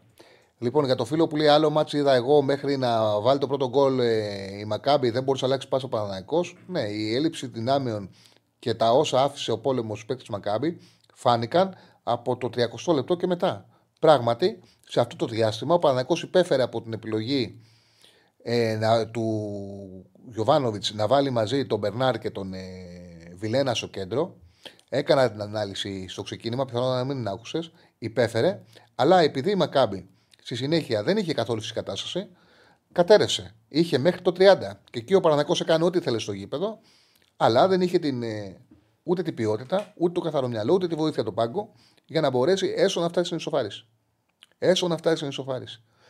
Ε, αν η Μακάμπη με το πλάνο του Γιωβάνοβιτς, με το πόσο soft είναι ο Παναθηναϊκός μπορούσε να παίξει σε διάρκεια όπως τον Αύγουστο του 2021 ο Καρεσκάκης, Ιούλιος ήταν Ιούλιος, του 2021 ο Καρεσκάκης που βάλε 4 γκολ στον Ολυμπιακό, ε, μην το συζητάς ότι θα βάζεις 4 γκολ στον Παναθηναϊκό, μην το συζητάς. Μην το συζητάς. Ο Παναθηναϊκός ε, έπεσε σε όμιλο με ομάδες ε, βατές. Βατές και δεν κατάφερε να πετύχει το παραμικρό. Ε, με την Brighton είχε παίκτες να διαχειριστεί το παιχνίδι. Κοίταξε να δεις, φίλε μου, καταλαβαίνω αυτό που λες. Ναι, ε, το σέβομαι αυτό που λες, ότι είχε απουσίες. Όμως δεν μπορώ να δεχτώ ότι δεν είχε τη δυνατότητα να είναι τα μέτρα πιο χαμηλά και να μην βάλει το μάνταλο δίδυμο του Σιμάνσκι. Δηλαδή δεν μπορούσε να πει πάω Σιμάνσκι Γαλανόπουλο, Σιμάνσκι Γαλανόπουλο, πιο χαμηλά μέτρα, μάνταλο, τον Ελίασον, τον Άμπραμπατ, πώς ήθελε να τους φτιάξει και τον ε, Γκαρσία και να πιέζει στο χώρο της έντρας και λίγο πιο ψηλά, ώστε να είναι κοντά οι γραμμές. Δεν μπορώ να το δεχτώ ότι δεν μπορούσε να πάει σε ένα πιο ρεαλιστικό πλάνο. Το πλάνο ήταν μη ρεαλιστικό. Εγώ δεν λέω θα μπορούσε η ΑΕΚ με τις απουσίες να μην τα καταφέρει και να αποκλειστεί. Όμως να βλέπεις ένα σχέδιο το οποίο να είναι ανάλογα με τον αγώνα που δίνεις. Εγώ ένιωσα ότι η ΑΕΚ ήταν λες και κατέβηκε να παίξει στη Κηφισιά. Ακόμα και για την Κηφισιά, με τον Μάνταλο και τον Σιμάνσκι δίδυμο στον άξονα και τα στόπερ ψηλά, ο ένας παίκτης που μπορεί να βγάλει στην κόντρα και Κηφισιά μπορεί να τους φύγει. Μπορεί να τους φύγει ο Ζέγκοβιτς. Πώς θα του σταματήσουν ψηλά με τον Μάνταλο και τον Σιμάνσκι, μπορεί να τους φύγει. Όχι να το κάνεις αυτό στον Άγιαξ. Ε, πάμε στον επόμενο. Ψηλά με το Μάνταλο και το Σιμάσκι μπορεί να τους φύγει. Έλα, φίλε. Όχι να το κάνεις αυτό στον Άγιο. Καλησπέρα, Τσάρλι. Καλησπέρα, φίλο μου. Καλησπέρα σε όλο τον κόσμο. Να είναι υγιείς. Ε, ξεκινάω από εκεί πέρα καταρχάς. Το παν είναι υγεία, όλα τα άλλα περνάνε σε δεύτερη μοίρα. Ε, λοιπόν, εγώ είμαι ΑΕΚ, είμαι ο Αλέξανδρος. Ε, κοίταξε να δεις, είμαι 25 και σχεδόν κοντεύω να, να γεράσω, κοντεύω να σταφυδιάσω που λένε και στο χωριό μου. Κοντεύουν να σπίσουν τα μαλλιά Δέκα, μου. δέκα δευτερόλεπτα δώσω μου. Για όλους που λένε για τον Γαλανόπουλο, ας το μοίραζε 45 λεπτά με τον Γιόνσον. Δεν μπορεί να μου κατεβάσει ένα πλέον. Ας, έπαιζε 45 λεπτά ο Γαλανόπουλος, 45 λεπτά ο Γιόνσον. Α το μοίραζε. Μην προσπαθείτε τώρα να, να ψάξετε να βρείτε τρόπο και ε, μην έχετε αυτό το λάτωμα. Όταν ε, είναι κάτι το οποίο είναι, είναι λάθος, φώναζε, όλοι το καταλάβαμε. Φάνηκε, φάνηκε στο παιχνίδι. Έλα, φίλε μου. Συγγνώμη, σε διάκοψα. Ναι, τίποτα, να είσαι καλά, Τσάρλι. Είσαι, ξέρεις τι είσαι, είσαι ακριβώς ό,τι όλοι οι αγγλίδες χρειαζόμαστε αυτή τη στιγμή. Μας ηρεμείς κατά κάποιο τρόπο. Έτσι. Λοιπόν, και κοίταξε να δεις. Η ΑΕΚ κατέβηκε να παίξει έναν ε, τελικό Ευρώπης, συσσαγωγικά, ε, και πήγαινε για δύο αποτελέσματα. Χ και για διπλό. Ε, για μένα ο Αλμίδα το έχασε το μάτς παντελώς. Με σχεδιασμό τις πολλές απουσίες Αραούχο, Στάνκοβιτς, ε, Πόνσε και Πινέδα, οι παίχτες κλειδιά. Ε, πόσο μάλλον Στάνκοβιτς, έτσι, γιατί για να περάσει πρέπει να είναι και σε πολύ καλή βραδιά ο τερματοφύλακας και, και μεσολάβησε και αυτός ο, ο γρασοχέρης, ο τριπιοχέρης ο Θανασιάδης ε, αμαύρωσε όλη την προσπάθεια της ΑΕΚ. Μπράβο στους Αγγίδες που πήγανε στο Γιώργο Κρόεφ Αρένα. Ε, πήγανε να τιμήσουμε και την ε, ιστορία του Νεστορίδη.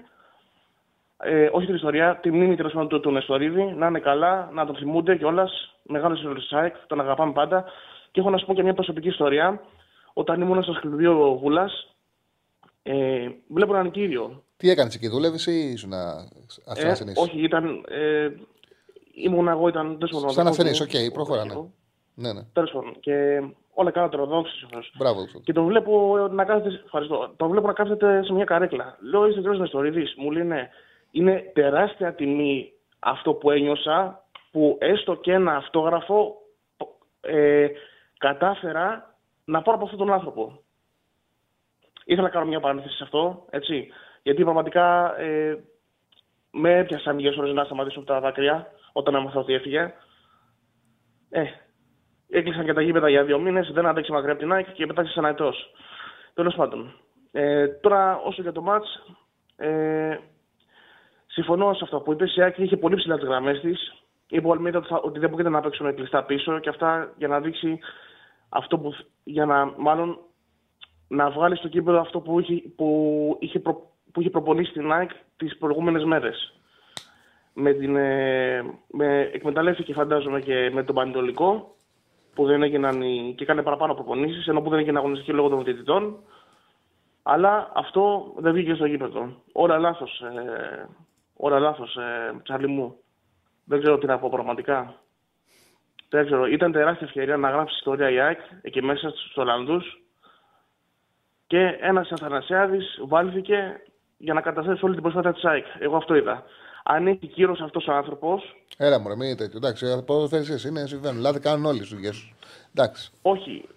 Ναι, ε, Εντάξει, έκανε λάθος, κύρος. εντάξει. Ρε παιδί μου, σ- σ- σαν παρουσία να, να Έκανε. διακόψεις το συμβόλαιο του. Δεν γίνεται Έλα, αυτό ρε, το πράγμα. ε, Αλλιώς, επαγγελματίας. Σιγά μην είναι αυτό που υπολογιστεί καλά, σε παιδί έκανε λάθος. επαγγελματίας είναι. Εντάξει. Έχει Ωραία, ευθύνη ρε σίγουρα, παιδί, αλλά έχει κάνει μέχρι πάρα εκεί. πολλά λάθη. Έχει κάνει πολλά λάθη, Τσαρλί. Δεν πάει όλο με αυτόν τον άνθρωπο. Εντάξει, είπαμε. Να είναι καλά, οκ. Έχει προσφέρει πέ- πέρυσι το ποτάσμα, έκανε κάποια καλά μάτς, οκ. Αυτό δεν μπορώ να το αμφισβητήσω. Αλλά, όπα, κάπου όπα. Έχουμε κι εμείς ψυχή. Έτσι. Ε, θέλω να πεις επίσης τι άλλο είδες που νομίζω δεν το έχεις πει μέχρι τώρα. Ε, για τον διαιτητή. Τι να πω κάτι τέτοιο. Ότι γενικά δεν άφηνε το physical game. Έβλεπα, έβ- έβγαζε συνέχεια κάρτες. Ε, καλό ήταν Ήταν αυτό τέτοια κάτι να φιλοσοφία ο, ο, ο Πόσον. Και να σου πω, αυτό το Ακπομ που πάτησε τον. Ε, Πώς το λένε, τον. Ε, τον Σιμάνσκι, ή ο Γιόνσον ήταν που τον πάτησε. Ναι, Και βγήκε εντάξει, δεν, αλλαγή. δεν, δεν ήταν κάτι παραπάνω. Δεν ήταν κάτι παραπάνω. Πάνω στο βηματισμό του ήταν. Δε, δεν ήταν εκεί την κάρτα. Εκεί δεν ήταν, ναι, μέχρι εκεί. Πάνω στο βηματισμό του ήταν. Σε ευχαριστώ πάρα πολύ, Αλέξανδρε. Πάμε στο τελευταίο για σήμερα. Σε ευχαριστώ πάρα πολύ, φίλε μου. Σε ευχαριστώ πάρα πολύ. Πάμε στο τελευταίο για σήμερα και να πούμε το σχήμα. Χαίρετε. Γεια σου, Τσάρλι. Έλα, φίλε μου, τι κάνεις; Έλα, Κώστα, τι κάνεις; Πολύ καλά. Τι ωραίο που είναι αυτό το 16 αν το βλέπεις δίπλα από το, από το όνομα της ομάδας. Πολύ ωραίο είναι, ρε παιδάκι μου. Ευχαριστιέσαι. Σε γεμίζει. το ρεκόρ, ε. Ναι, βέβαια. Τι... Είναι ωραίο έτσι να το βλέπεις. Και όχι μόνο το ρεκόρ. Σκέφτομαι ότι απλά με την Αμπερντίν οι τυπάδες βαρέσανε δύο σουτ και μπήκαν και τα δύο και, για, αυ- και εμείς χάσαμε ό,τι δεν χάνεται και γι' αυτό δεν κάναμε το απόλυτο. Να σε πιάνει τρέλα. Νίξες μέσα έξω την, ε, την Άιντραχτ και σου κόψεις το απόλυτο η Αμπερντίν με δύο κολοσούτ. Τε, Δεν σε θέλει. Άμα δεν σε θέλει, άμα δεν, δεν θέλει το, το απόλυτο, δεν, δεν θέλει. Εντάξει. Κοίτα, Τσαλή, ε, επειδή συνέβη, δεν πήγα τελικά γήπεδο χθες που το, λέγα, το έγραφα και με τα παιδιά γιατί, και στο είπα και σε σένα γιατί έγινε κάτι και δεν μπορέσαμε. Ξεκινήσαμε να πάμε και γυρίσαμε. Αλλά αυτό σημαίνει ότι είδα όλα τα παιχνίδια. Μμμ. Χαρά μεγάλη να μπάλα. Βλέπεις μπάλα. Δεν θα πω πολλά για τον ΠΑΟΚ. Δεν χρειάζεται. Δεν. Μπήκανε, κάνανε την σε εισαγωγή αγκαρία. Κάναν το ρεκόρ, όλα ωραία, όλα καλά. Το αφήνουμε. Δεν έχεις να πεις κάτι άλλο για τον ΠΑΟΚ. Ε, δώσουμε 10 δευτερόλεπτα να πω ότι ευχαριστούμε πάρα πολύ τον Μάριο Κουκουβάο για τον donate 5 ευρώ. Μας γράφει. Πραγματικά δεν μπορώ να καταλάβω γιατί δεν ρίχνουν ευθύνες στο τραγικό Γιωβάνοβιτς όλα τα κρίσιμα. Τα έχασε, τον ευχαριστούμε, αλλά τέλος τον ευχαριστούμε πολύ τον φίλο τον Μάριο. Ε, εδώ τα συζητάμε όλα βέβαια, έτσι. Έλα, φίλε, συνέχισε. Ε, να πάμε λίγο στο. θα- Εγώ για τα υπόλοιπα μα θα μιλήσω λίγο. Να μιλήσουμε λίγο για ποδόσφαιρο γενικότερα. Ε, να πάρω και την πάσα από τον φίλο τον Μάριο να είναι καλά. Ε, θέλω να πω το εξής. Είδα τον Παναθηναϊκό και αλήθεια σου λέω Τσάρλι, μέτρησα στο δεύτερο ημίχρονο 16 φορές, 16 φορές πλαγιοκόπηση από τα δεξιά και σέντρα στο δεύτερο δοκάρι. Και ζήτημα να έγινε από αυτό φάση, φάση για γκολ δύο φορές. Το κάνανε μόνο στο δεύτερο ημίχρονο 16 φορές.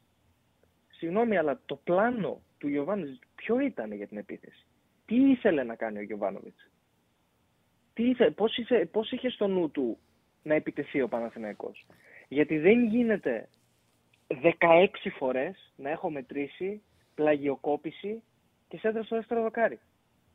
Βλέπαμε τα υπόλοιπα, τα υπόλοιπα μάτς και, και λέγαμε «Α, βγες στα πλάγια και βάρε, βάρες σέντρα στο δεύτερο δοκάρι, θέλω να βάλεις γκολ». Ε, το λέγαμε κοροϊδευτικά, ήταν απίστευτο αυτό το πράγμα. Ο Παναθηναϊκός το μόνο που έκανε είναι να βγάζει σέντρα από τα πλάγια στο δεύτερο δοκάρι. Απέναντι στους υψηλούς Όλοι. παίκτε. Δηλαδή, Απέναντι στους υψηλούς παίκτες. Χωρίς σεντερφόρ και χωρίς να βάλει δεύτερο σεντερφόρ, τουλάχιστον να δημιουργεί συνθήκες ώστε να μην βγουν τα μαρκαρίσματα και να μπει κάποιο γκολ ξε, ξοφάλτσα.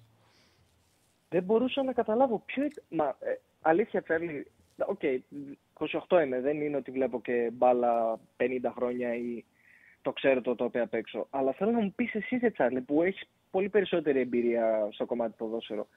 Ποιο, ποιο έβλεπες ότι είναι το τακτικό πλάνο του Παναθηναϊκού, τι ήθελε να κάνει ο Παναθηναϊκός; Εντάξει, ο Παναγό ήταν πάρα πολύ αγχωμένος και δεν είχε λύσεις. Και ο λόγος που δεν είχε λύσεις είναι γιατί δεν είχε το παίχτη να πλησιάσει στα στόπερ και να κάνει μια ποιοτική ενέργεια. Στη θέση 10 είναι πρόβλημα που ο Μπερνάρ τις ενέργειές του τις κάνει μέχρι το 1 τρίτο του γηπέδου. Μέχρι εκεί τις κάνει.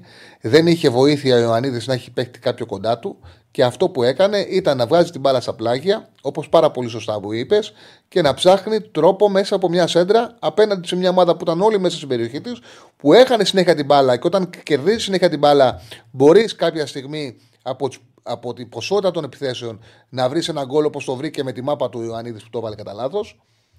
Όμως εκεί, ναι, εντάξει, χτύπησε η μπάλα στο μούρ του και μπήκε. Όπως, όμως εκεί δεν δημιούργησε και ο προπονητής τι προποθέσει να ρίξει το σπόρα στο 65-70 γιατί παίζει την πρόκλησή σου. Τους αντιπάλους έχεις κλείσει, κουρασμένοι είναι, παίξε το χαρτί του δεύτερου επιθετικού.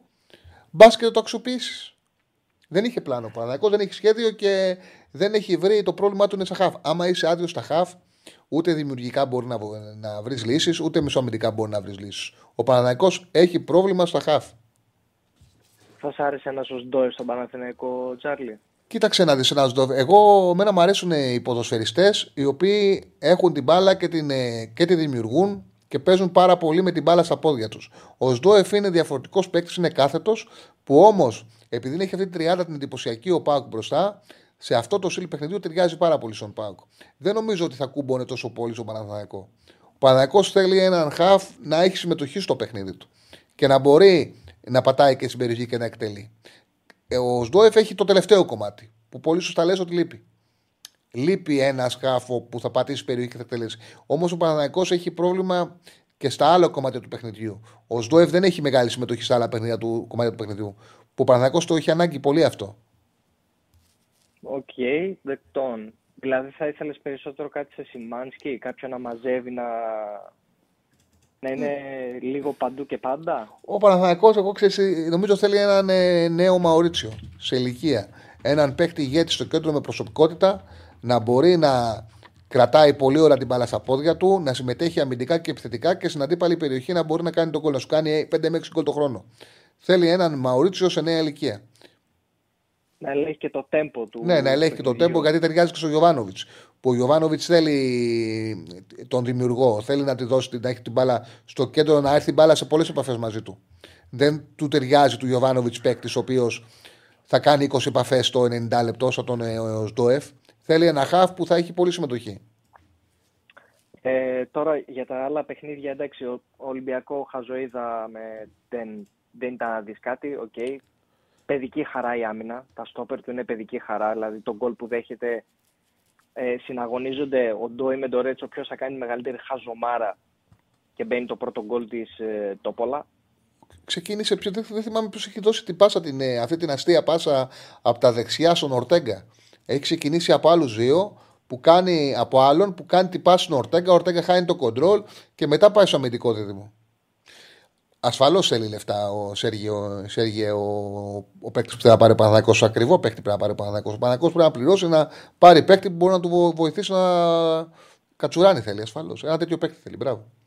Και για την ΑΕΚ και για τον Πεχταράτσου Μπάκμπομ, τον απίστευτο αυτό ποδοσφαιριστή, ο οποίος δεν τρέπεται να παίζει στον Άγιαξ και να φοράει το 10, να φοράει τον αριθμό του Γιώχαν Κρόιχ. Ήθελα, ήθελα να κουτουλήσω την τηλεόραση που έβλεπα τον Ακμπομ να φοράει το 10 στον Άγιαξ. Το αφήνουμε αυτό. Ε, καλά, τα live του Αθανασιάδη okay, είναι τραγικά. Αλλά από εκεί και πέρα για το poll που έχετε βάλει και βλέπω ότι οι περισσότεροι έχουν πει και όχι, δηλαδή είναι 62% όχι, 38% ναι, για την επιτυχημένη παρουσία, θα έλεγα ότι είναι αποτυχημένη γιατί αδείξει τον εαυτό της η ΑΕΚ. Τον Άγιαξ μέσα σε, στην ΟΠΑΠ έπρεπε να τον κερδίσει. Απλά ναι. Ε... Ο Κρόιφ δεν φοράγε το 10, φοράγε, ήταν ο μοναδικός το... παίκτης που από το 1 στο 11 φοράγε το 14. Ήταν, μοναδι... ναι. Ήταν, ναι, ναι, ναι, ήταν ο μοναδικός παίκτης. Νόμιζα ότι το 10 ήταν του Κρόιφ. Okay. Το 14. Το 14. Λάθος τότε. Και πάλι δεν, πειράζει, δεν, έχει καμία δουλειά να φοράει το 10. Αυτό δεν αλλάζει. Ναι, δεν, δεν αλλάζει. Δεν αλλάζει δεν ιδιαίτερα. Ε, θεωρώ ότι η ΑΕΚ αδίκησε πάρα πολύ τον εαυτό της γιατί δεν έπρεπε να χάσει με τίποτα από την Brighton μέσα, δεν το άξιζε και έπρεπε να κερδίσει τον Άγιαξ μέσα στην Οπαβαρένα. Οπότε θεωρώ αποτυχημένη την παρουσία της ΑΕΚ γιατί αδίκησε τον εαυτό της. Κώστας, σε ευχαριστούμε πολύ. Ένα τελευταίο πραγματάκι, αν με επιτρέπεις, Σέρλι. Επειδή πολλοί λένε για τον ΠΑΟΚ, για το Conference και σιγά και τέτοια, θέλω να πω το εξής. Ότι από τις ομάδες που ήταν στο Europa League, αντίπαλες οι ελληνικές ομάδες, οι μόνες ομάδες που μπορώ να θεωρήσω, οι μόνες ομάδες που μπορώ να θεωρήσω καλύτερες της Eintracht είναι η Brighton και η West Ham. Η Marseille είναι στα ίδια επίπεδα με την Eintracht. Δεν θεωρώ ιδιαίτερα καλύτερη ομάδα της Eintracht τη Marseille. Οπότε, ναι, ok. Okay, το να αποκλειόταν ο ΠΑΟΚ από το conference θα ήταν ε, τραγικό, γιατί έχει Ελσίνκι και Αμπερντίν, προφανώς. Αλλά ο Πάοκ κέρδισε την Άιντραχτ μέσα έξω.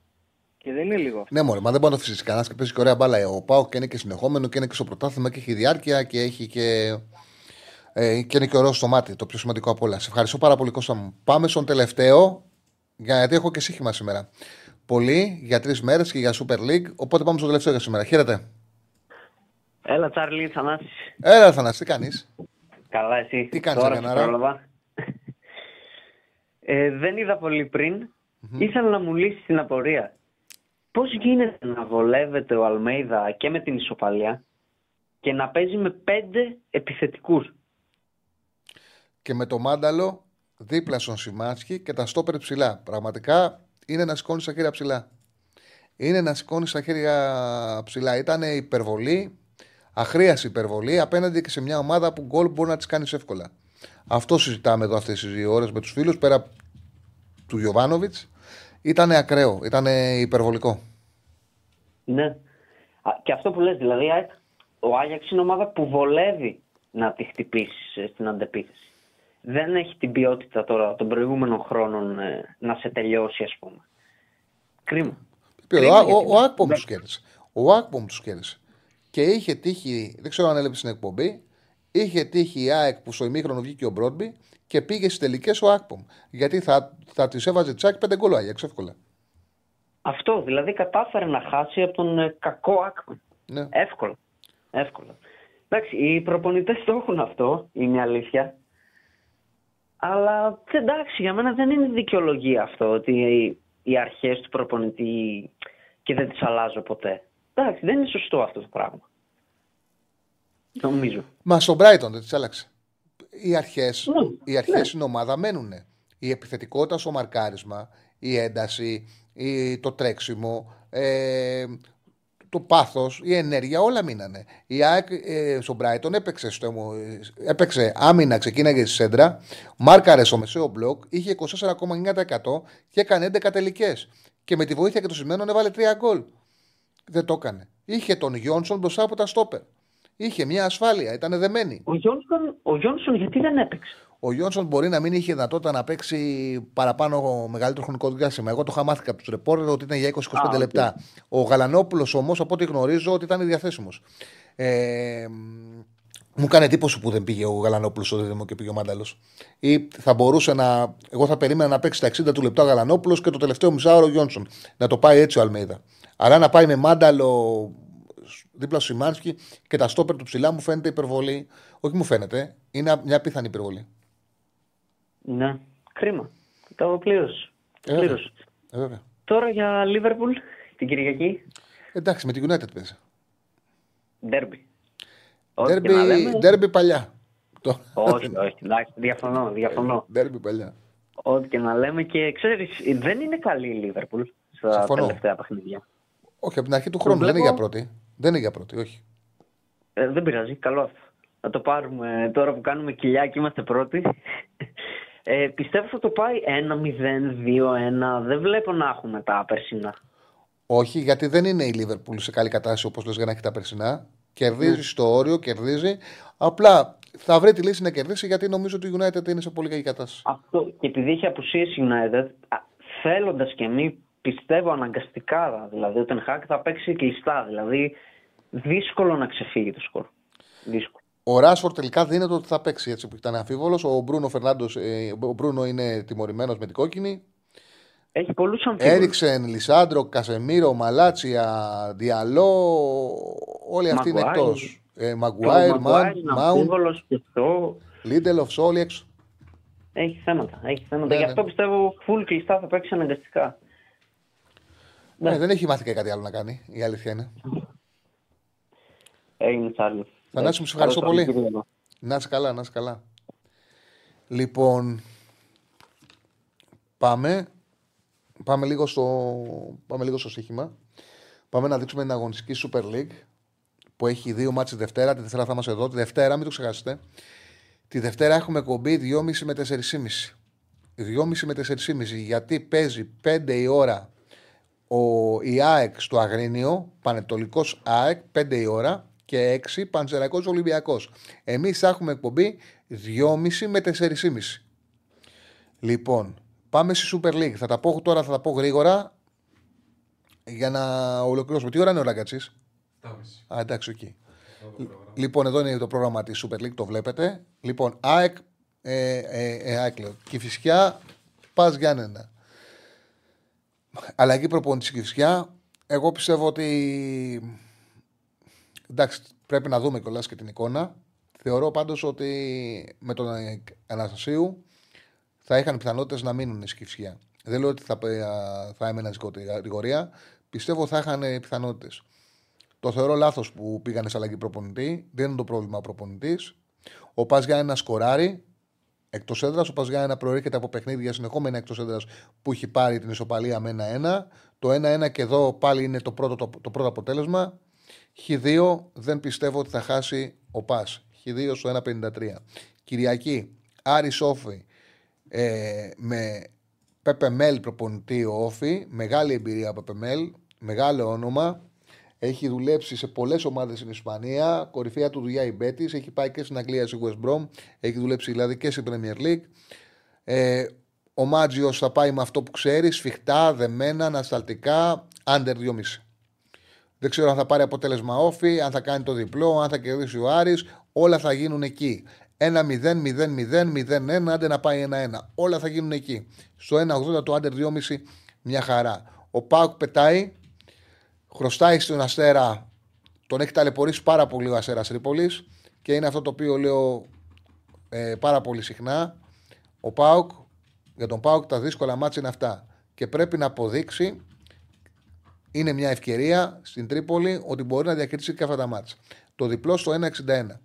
Και στο Λαμία Βόλος, περίεργο ζευγάρι από την άποψη ότι η Λαμία όλη τη σεζόν είναι η καλύτερη ομάδα. Το τελευταίο διάστημα όμως στα αποτελέσματα της πέφτει. Ο Βόλος αποτελέσματα του ανεβαίνει. Ο Λόπες τον ξέρει το Βόλο, τον έχει βοηθήσει. Σκοράρει ο Βόλος, σκοράρει η Λαμία. Με τον γκολ γκολ στο 95 είναι ψηλό η B365. Είναι και η πιο μεγάλη τιμή στην αγορά. Το 95 είναι ψηλό η B365 στο γκολ γκολ. Άρη Σόφι Άντερ 2,5-1,80. Αστέρας Τρίπολης Πάουκ διπλό στο 61. Γκολ γκολ λειψία Βόλος. Και πάμε τώρα στα ευρωπαϊκά. Ξεκινάω από τα, σε, τα σημερινά. Λοιπόν, το διπλό της Ιουβέντου στη Γένοβα, Τζένοα Ιουβέντου διπλό, η Ιουβέντου τρέχει ρεκόρ 8-2-0, τις 7 νίκες τις έχει πάρει στον γκολ. Έχει μια απίθανη ικανότητα να παίρνει τα παιχνίδια στο ένα γκολ φέτος η Ιουβέντου. Δεν είναι πολύ καλή, αλλά αξιοποιεί το γεγονός ότι δεν έχει, δεν έχει ευρωπαϊκά παιχνίδια, δεν έχει ευρωπαϊκές υποχρεώσεις και το γεγονός αυτό την κάνει τον ε, Αλέγκρι να μπορεί να χρησιμοποιεί την καλύτερη του δεκάδα στα παιχνίδια του πρωταθλήματος. Και επίσης είναι πάρα πολύ σημαντικό το ότι βρίσκεται σε μια καλή αγωνιστική περίοδο ο Κιέζα και παίζει συνεχόμενα παιχνίδια. Ο Κιέζα με τον Βλάουβιτ. Το οποίο δεν συνέβαινε τα προηγούμενα χρόνια να παίρνουν μαζί παιχνίδια ο Κιέζα με τον Βλάουβιτ. Και με αυτούς τους δύο μπροστά, το 3-5-2 του Γιουβέντου γίνεται καλό. Γίνεται ικανοποιητικό. Το διπλό. Διπλό για τη Γιουβέντου. Ο Σασούνα ε, Ράγιο Βαγεκάνο ε, εδώ έχουμε δύο ομάδες που έχουν κερδίσουν έξι παιχνίδια. Ο Σασούνα το συγκεκριμένο παιχνίδι το έχει συμμαζέψει. Το θέλει οπωσδήποτε να το κερδίσει. Οπωσδήποτε να το κερδίσει το παιχνίδι ο Σασούνα. Ο Άσος πόσο δίνει τώρα; Έχει κερδίσει 6 μάτς, όμως ο Σασούνα παίζει καλά στα τελευταία μάτς. Δηλαδή την περασμένη Δευτέρα την είχαμε δώσει χ2 να κάνει στην Κάντιθ, έμεινε πίσω στο σκορ, κατάφερε και ισοφάρισε και πήρε την ισοπαλία με ένα 1-1, 15-82 ήταν τα 6 γκολ. Στα τελευταία δύο εντός, με τη Λασπάλμα που φέρε ένα 1, ε, ήταν ένα 44-0-29, έπρεπε να κερδίσει και πήρε ισοπαλία ένα 1 εντός με τη Σοσιαδάδ, που η Σοσιαδάδ είναι πολύ καλή ομάδα. Ε, και το προηγούμενο εντός ήταν που κέρδισε 2-0 την Γρανάδα. Το έχει σημαδέψει αυτό το παιχνίδι για να το κάνει άσο. Πρέπει να το πάρει. Να το πάρει. Είναι ομάδα δεκάδας. Η Βαγεκάνο και αυτή είναι σε μια κακή περίοδο. Τελευταίο εκτός το 4-0 που χάσανε τον Ατλέτικο Μπιλμπάο. Όμως η Βαγεκάνο έχει 4 βαθμούς πιο πάνω, είναι στους 20. Η Οσασούνα 14η δεν είναι για τόσο χαμηλά. Η Οσασούνα είναι ομάδα δεκάδας. Ο Άσος είναι ψηλά. Ε, πόσο είναι ο Άσος τώρα στην B365 της Οσασούνα; Ε, Ιταλία. Ζω. Κάτι γιατί μου κόλλησε. Αγγλία, Ισπανία. Ε, ο Σασούνα, ο Άσος στο 2-20. Μια χαρά στο 2-20 ο Σασούνα. Πάμε στους Σαββάτους. Σαββάτου έχω, έχουμε στην Ισπανία δύο τελικούς για τους προπονητές. Είναι τελική. Για τον Μπενίτεθ έχω πει πάρα πολλές φορές. Πάρα πολλές φορές για τον ε, Μπενίτεθ. Του έχουν κάνει τριετέ συμβόλαιο. Τον πιστεύουν. Η Θέλτα παίζει πάρα πολύ καλύτερα τη βαθμολογική της θέση το μοναδικό βαθμό που πήρε που δεν άξιζε η Θέλτα ήταν το, την προηγούμενη Δευτέρα που πήρε την ισοπαλία στην έδρα της Βαγεκάνο. Εκεί έπρεπε να το χάσει ένα 0 το μάτσο, έπαιξε πολύ συντηρητικά. Κατάφερε και πήρε τουλάχιστον, κράτησε το 0-0, πήρε την ισοπαλία. Ε, η Θέλτα είναι η μοναδική ομάδα σε όλα τα μεγάλα ευρωπαϊκά πρωταθλήματα που βρίσκεται 10 θέσεις πιο κάτω από ό,τι αξίζει βάσει τα X points είναι σε 18η θέση. Βάσει των X points έπρεπε να ήταν 8η με 9η. Βάσει των X points. Ε, έχει μόλις μία νίκη στο πρωτάθλημα. Μία νίκη έχει και η Γρανάδα που βρίσκεται σε 19η. Όμως η Γρανάδα σωστά βρίσκεται σε 19η θέση. βάσει, ε, κανονικά θα πρέπει να είναι η χειρότερη ομάδα στην ε, Ισπανία και βάσει των X Points. Η Γρανάδα, η οποία παίζει πάρα πολύ άσχημα. Ε, στο τελευταίο παιχνίδι πήρε το ισοπαλία που έγινε σε δύο μέρες, ένα-ένα Κυριακά από την Bilbao. 0,55-69. Εκτός έδρας έχει ήττα από Ρεάλ, ήττα από Αλαβές. 2, 3, 4. Μια ισοπαλία από την Αλμερία έχει πάρει 3-3. Όλα τα άλλα τα έχει χάσει. Όλα τα άλλα τα έχει χάσει. Λοιπόν, είναι τελευταία ευκαιρία για τον Μπένιτεθ να πάρει το παιχνίδι, να κρατήσει το τριετές στο συμβόλαιο και να παραμείνει. Είναι άδικο, άδικη βαθμολογία. Ένας από τους δύο θα σηκωθεί, η Θέλτα αξίζει να σηκωθεί. Λοιπόν, σε Βίλη Χετάφε, τι συμβαίνει εδώ; Του είχε δοθεί του Αλόνσο ε, διορία, δηλαδή του είχε δο, ή γνώριζε ο Αλόνσο ότι αν αποκλειστεί από την ε, Λάντσα φύγει. Τι θα γίνει, τι συνέβη όμως; Έπαιξε καλά η Σεβίλη με τη Λάντς, το πάλεψε πάρα πολύ το παιχνίδι. Αδικήθηκε για το διαιτή. Το πέναλι που δόθηκε δεν ήταν πέναλτι. Ε, εναντίον τη που γίνεται το 1-0. Αδικήθηκε από το διαιτή. Είχε στιγμές, άξιζε να, να το γυρίσει το παιχνίδι να κερδίσει ένα-δύο. Δέχτηκε τον γκολ στην αντεπίθεση. Οι παίκτες τον σήριξαν και στο γήπεδο και με τις δηλώσεις του. Και επειδή το είδαν αυτό η διοίκηση, του έδωσε ακόμα ένα παιχνίδι. Είναι ακραίο να είσαι προπονητής στη Σεβίλη, να έχεις παίξει όλο αυτό το διάστημα ένα κάρο παιχνίδια. Είναι προπονητής της Σεβίλη. Ανέλαβε την ομάδα πριν από το παιχνίδι με την ε, Ρεάλ. Το 1-1, 21 Οκτωβρίου. Και δεν έχει κάνει από τότε νίκη. Είναι ακραίο. Όμως η αλήθεια είναι ότι όλο κάτι γίνεται και δεν κερδίζει. Τώρα υπάρχει μια απίθανη συσπήρωση μετά από αυτό με τη Λάντς να πάρουν το μάτς να μείνει. Άμα δεν το πάρει, δεν μένει. Να πάρουν το μάτς να μείνει. Ε, θα πάω μαζί του. Πιστεύω θα το πάρει το παιχνίδι και θα μείνει. Και τάφη είναι πολύ άνετη. Πιο πάνω από το αξίζει. Στο 95 ο Άσος. Τριάδα το Σάββατο το κλείνω με τον Άσο της Λιψία με τη Χοφενχάιμ. Η Λιψία κέρδισε και την Dortmund 2-3. Ξεκούρασε ο Ρόζε όλους τους βασικούς με τη Young Boys πήραν το παιχνίδι. Δεν θα έχει πρόβλημα, πιστεύω θα κερδίσει.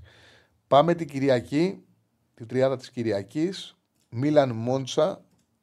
Η Μίλαν έκανε αυτό που έπρεπε Πήγε και έκανε διπλό στην Newcastle με ανατροπή, πήρε ψυχολογία, συνεχίζει στην Ευρώπη, όχι στο Champions League αλλά στο Europa League. Σπουδαίο αυτό που πέτυχε, πραγματικά σπουδαίο. Παίρνει ψυχολογία, κρατάει τη θέση του Πιόλι, ο οποίος βρέθηκε να κινδυνεύει άδικα γιατί την Μίλα την είχε βοηθήσει πάρα πολύ. Ο Πιόλι την είχε ανεβάσει επίπεδο. Παίζει τώρα με τη Μόντσα, ο Άσος το 61, πήρε ψυχολογία. Η Arsenal είναι για μένα αυτή τη στιγμή η καλύτερη ομάδα στη Premier League. Παίζει το καλύτερο ποδόσφαιρο, πρέπει να επιστρέψει νίκες. Στο 1,44 ο Άσος. Και τριάδα με τον Άσος τη Σοσιαδάδ με την Πέτη. Έχει γίνει πολύ δύσκολο το πρωτάθλημα για τη Σοσιαδάδ. Δεν μπορεί να ε, επαναπαυθεί με τίποτα. Χρειάζεται υπέρβαση για να μπει τετράδα. Δείχνει ότι είναι ομάδα Champions League. Πήρε την πρώτη θέση από την ντερ στον όμιλό της. Φωνάζει ότι είναι ομάδα Champions League. Όμως χρειάζεται να, να αφήσει για να βγει Champions League με τη χειρόνα που είναι. Ή θα πρέπει να, να αρχίσει να πέφτει η χειρόνα για να περάσει τη χειρόνα, ή θα πρέπει που την περνάει 12 βαθμούς να περάσει έναν εκ των Ατλέτικο Μπαρσελόνα Ρεάλ. Εύκολα πράγματα δεν είναι. Αναζητείται υπέρβαση, οπότε χρειάζεται και τέτοιες νίκες.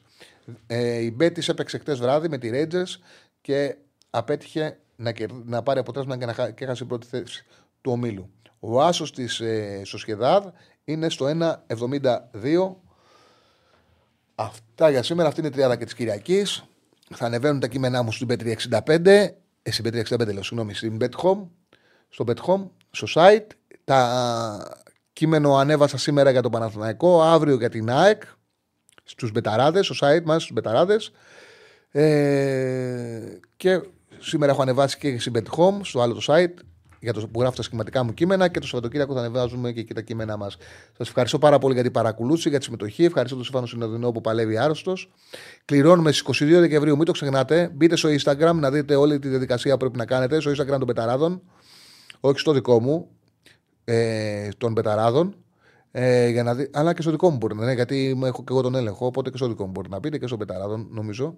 Μπείτε τέλος πάντων στο Instagram των Μπεταράδων και για να δείτε την, ε, όλη τη διαδικασία που πρέπει να ακολουθήσετε για να λάβετε συμμετοχή. Η κλήρωση θα γίνει στη τελευταία εκπομπή της, της χρονιάς, 22 Δεκεμβρίου, PlayStation 5, PlayStation 5 με χειριστήριο και FIFA 24, δωράρα από το χορηγό μας στην Πέτρια 65. Την ευχαριστούμε, ευχαριστούμε το χορηγό μας πάρα πολύ. Λοιπόν, ακολουθεί σε 7,5 ώρα ραγκάτσι και οτικάτσι. Μείνετε συντονισμένοι. Δεν σταματάει όμως το πρόγραμμα. 11 με 1 All Star Game. All Star Game με τον Μπόγρη, Θοδωρή και Αριστοτέλη. Τη βρεγμένη τιμούσκεμα, εκπομπή All Star. Και το Σάββατο ζει η ώρα το δεύτερο μέρος του Guest του Βασάρα, το Part 2. Αυτά. Καλή συνέχεια, καλό τρίμερο να έχουμε.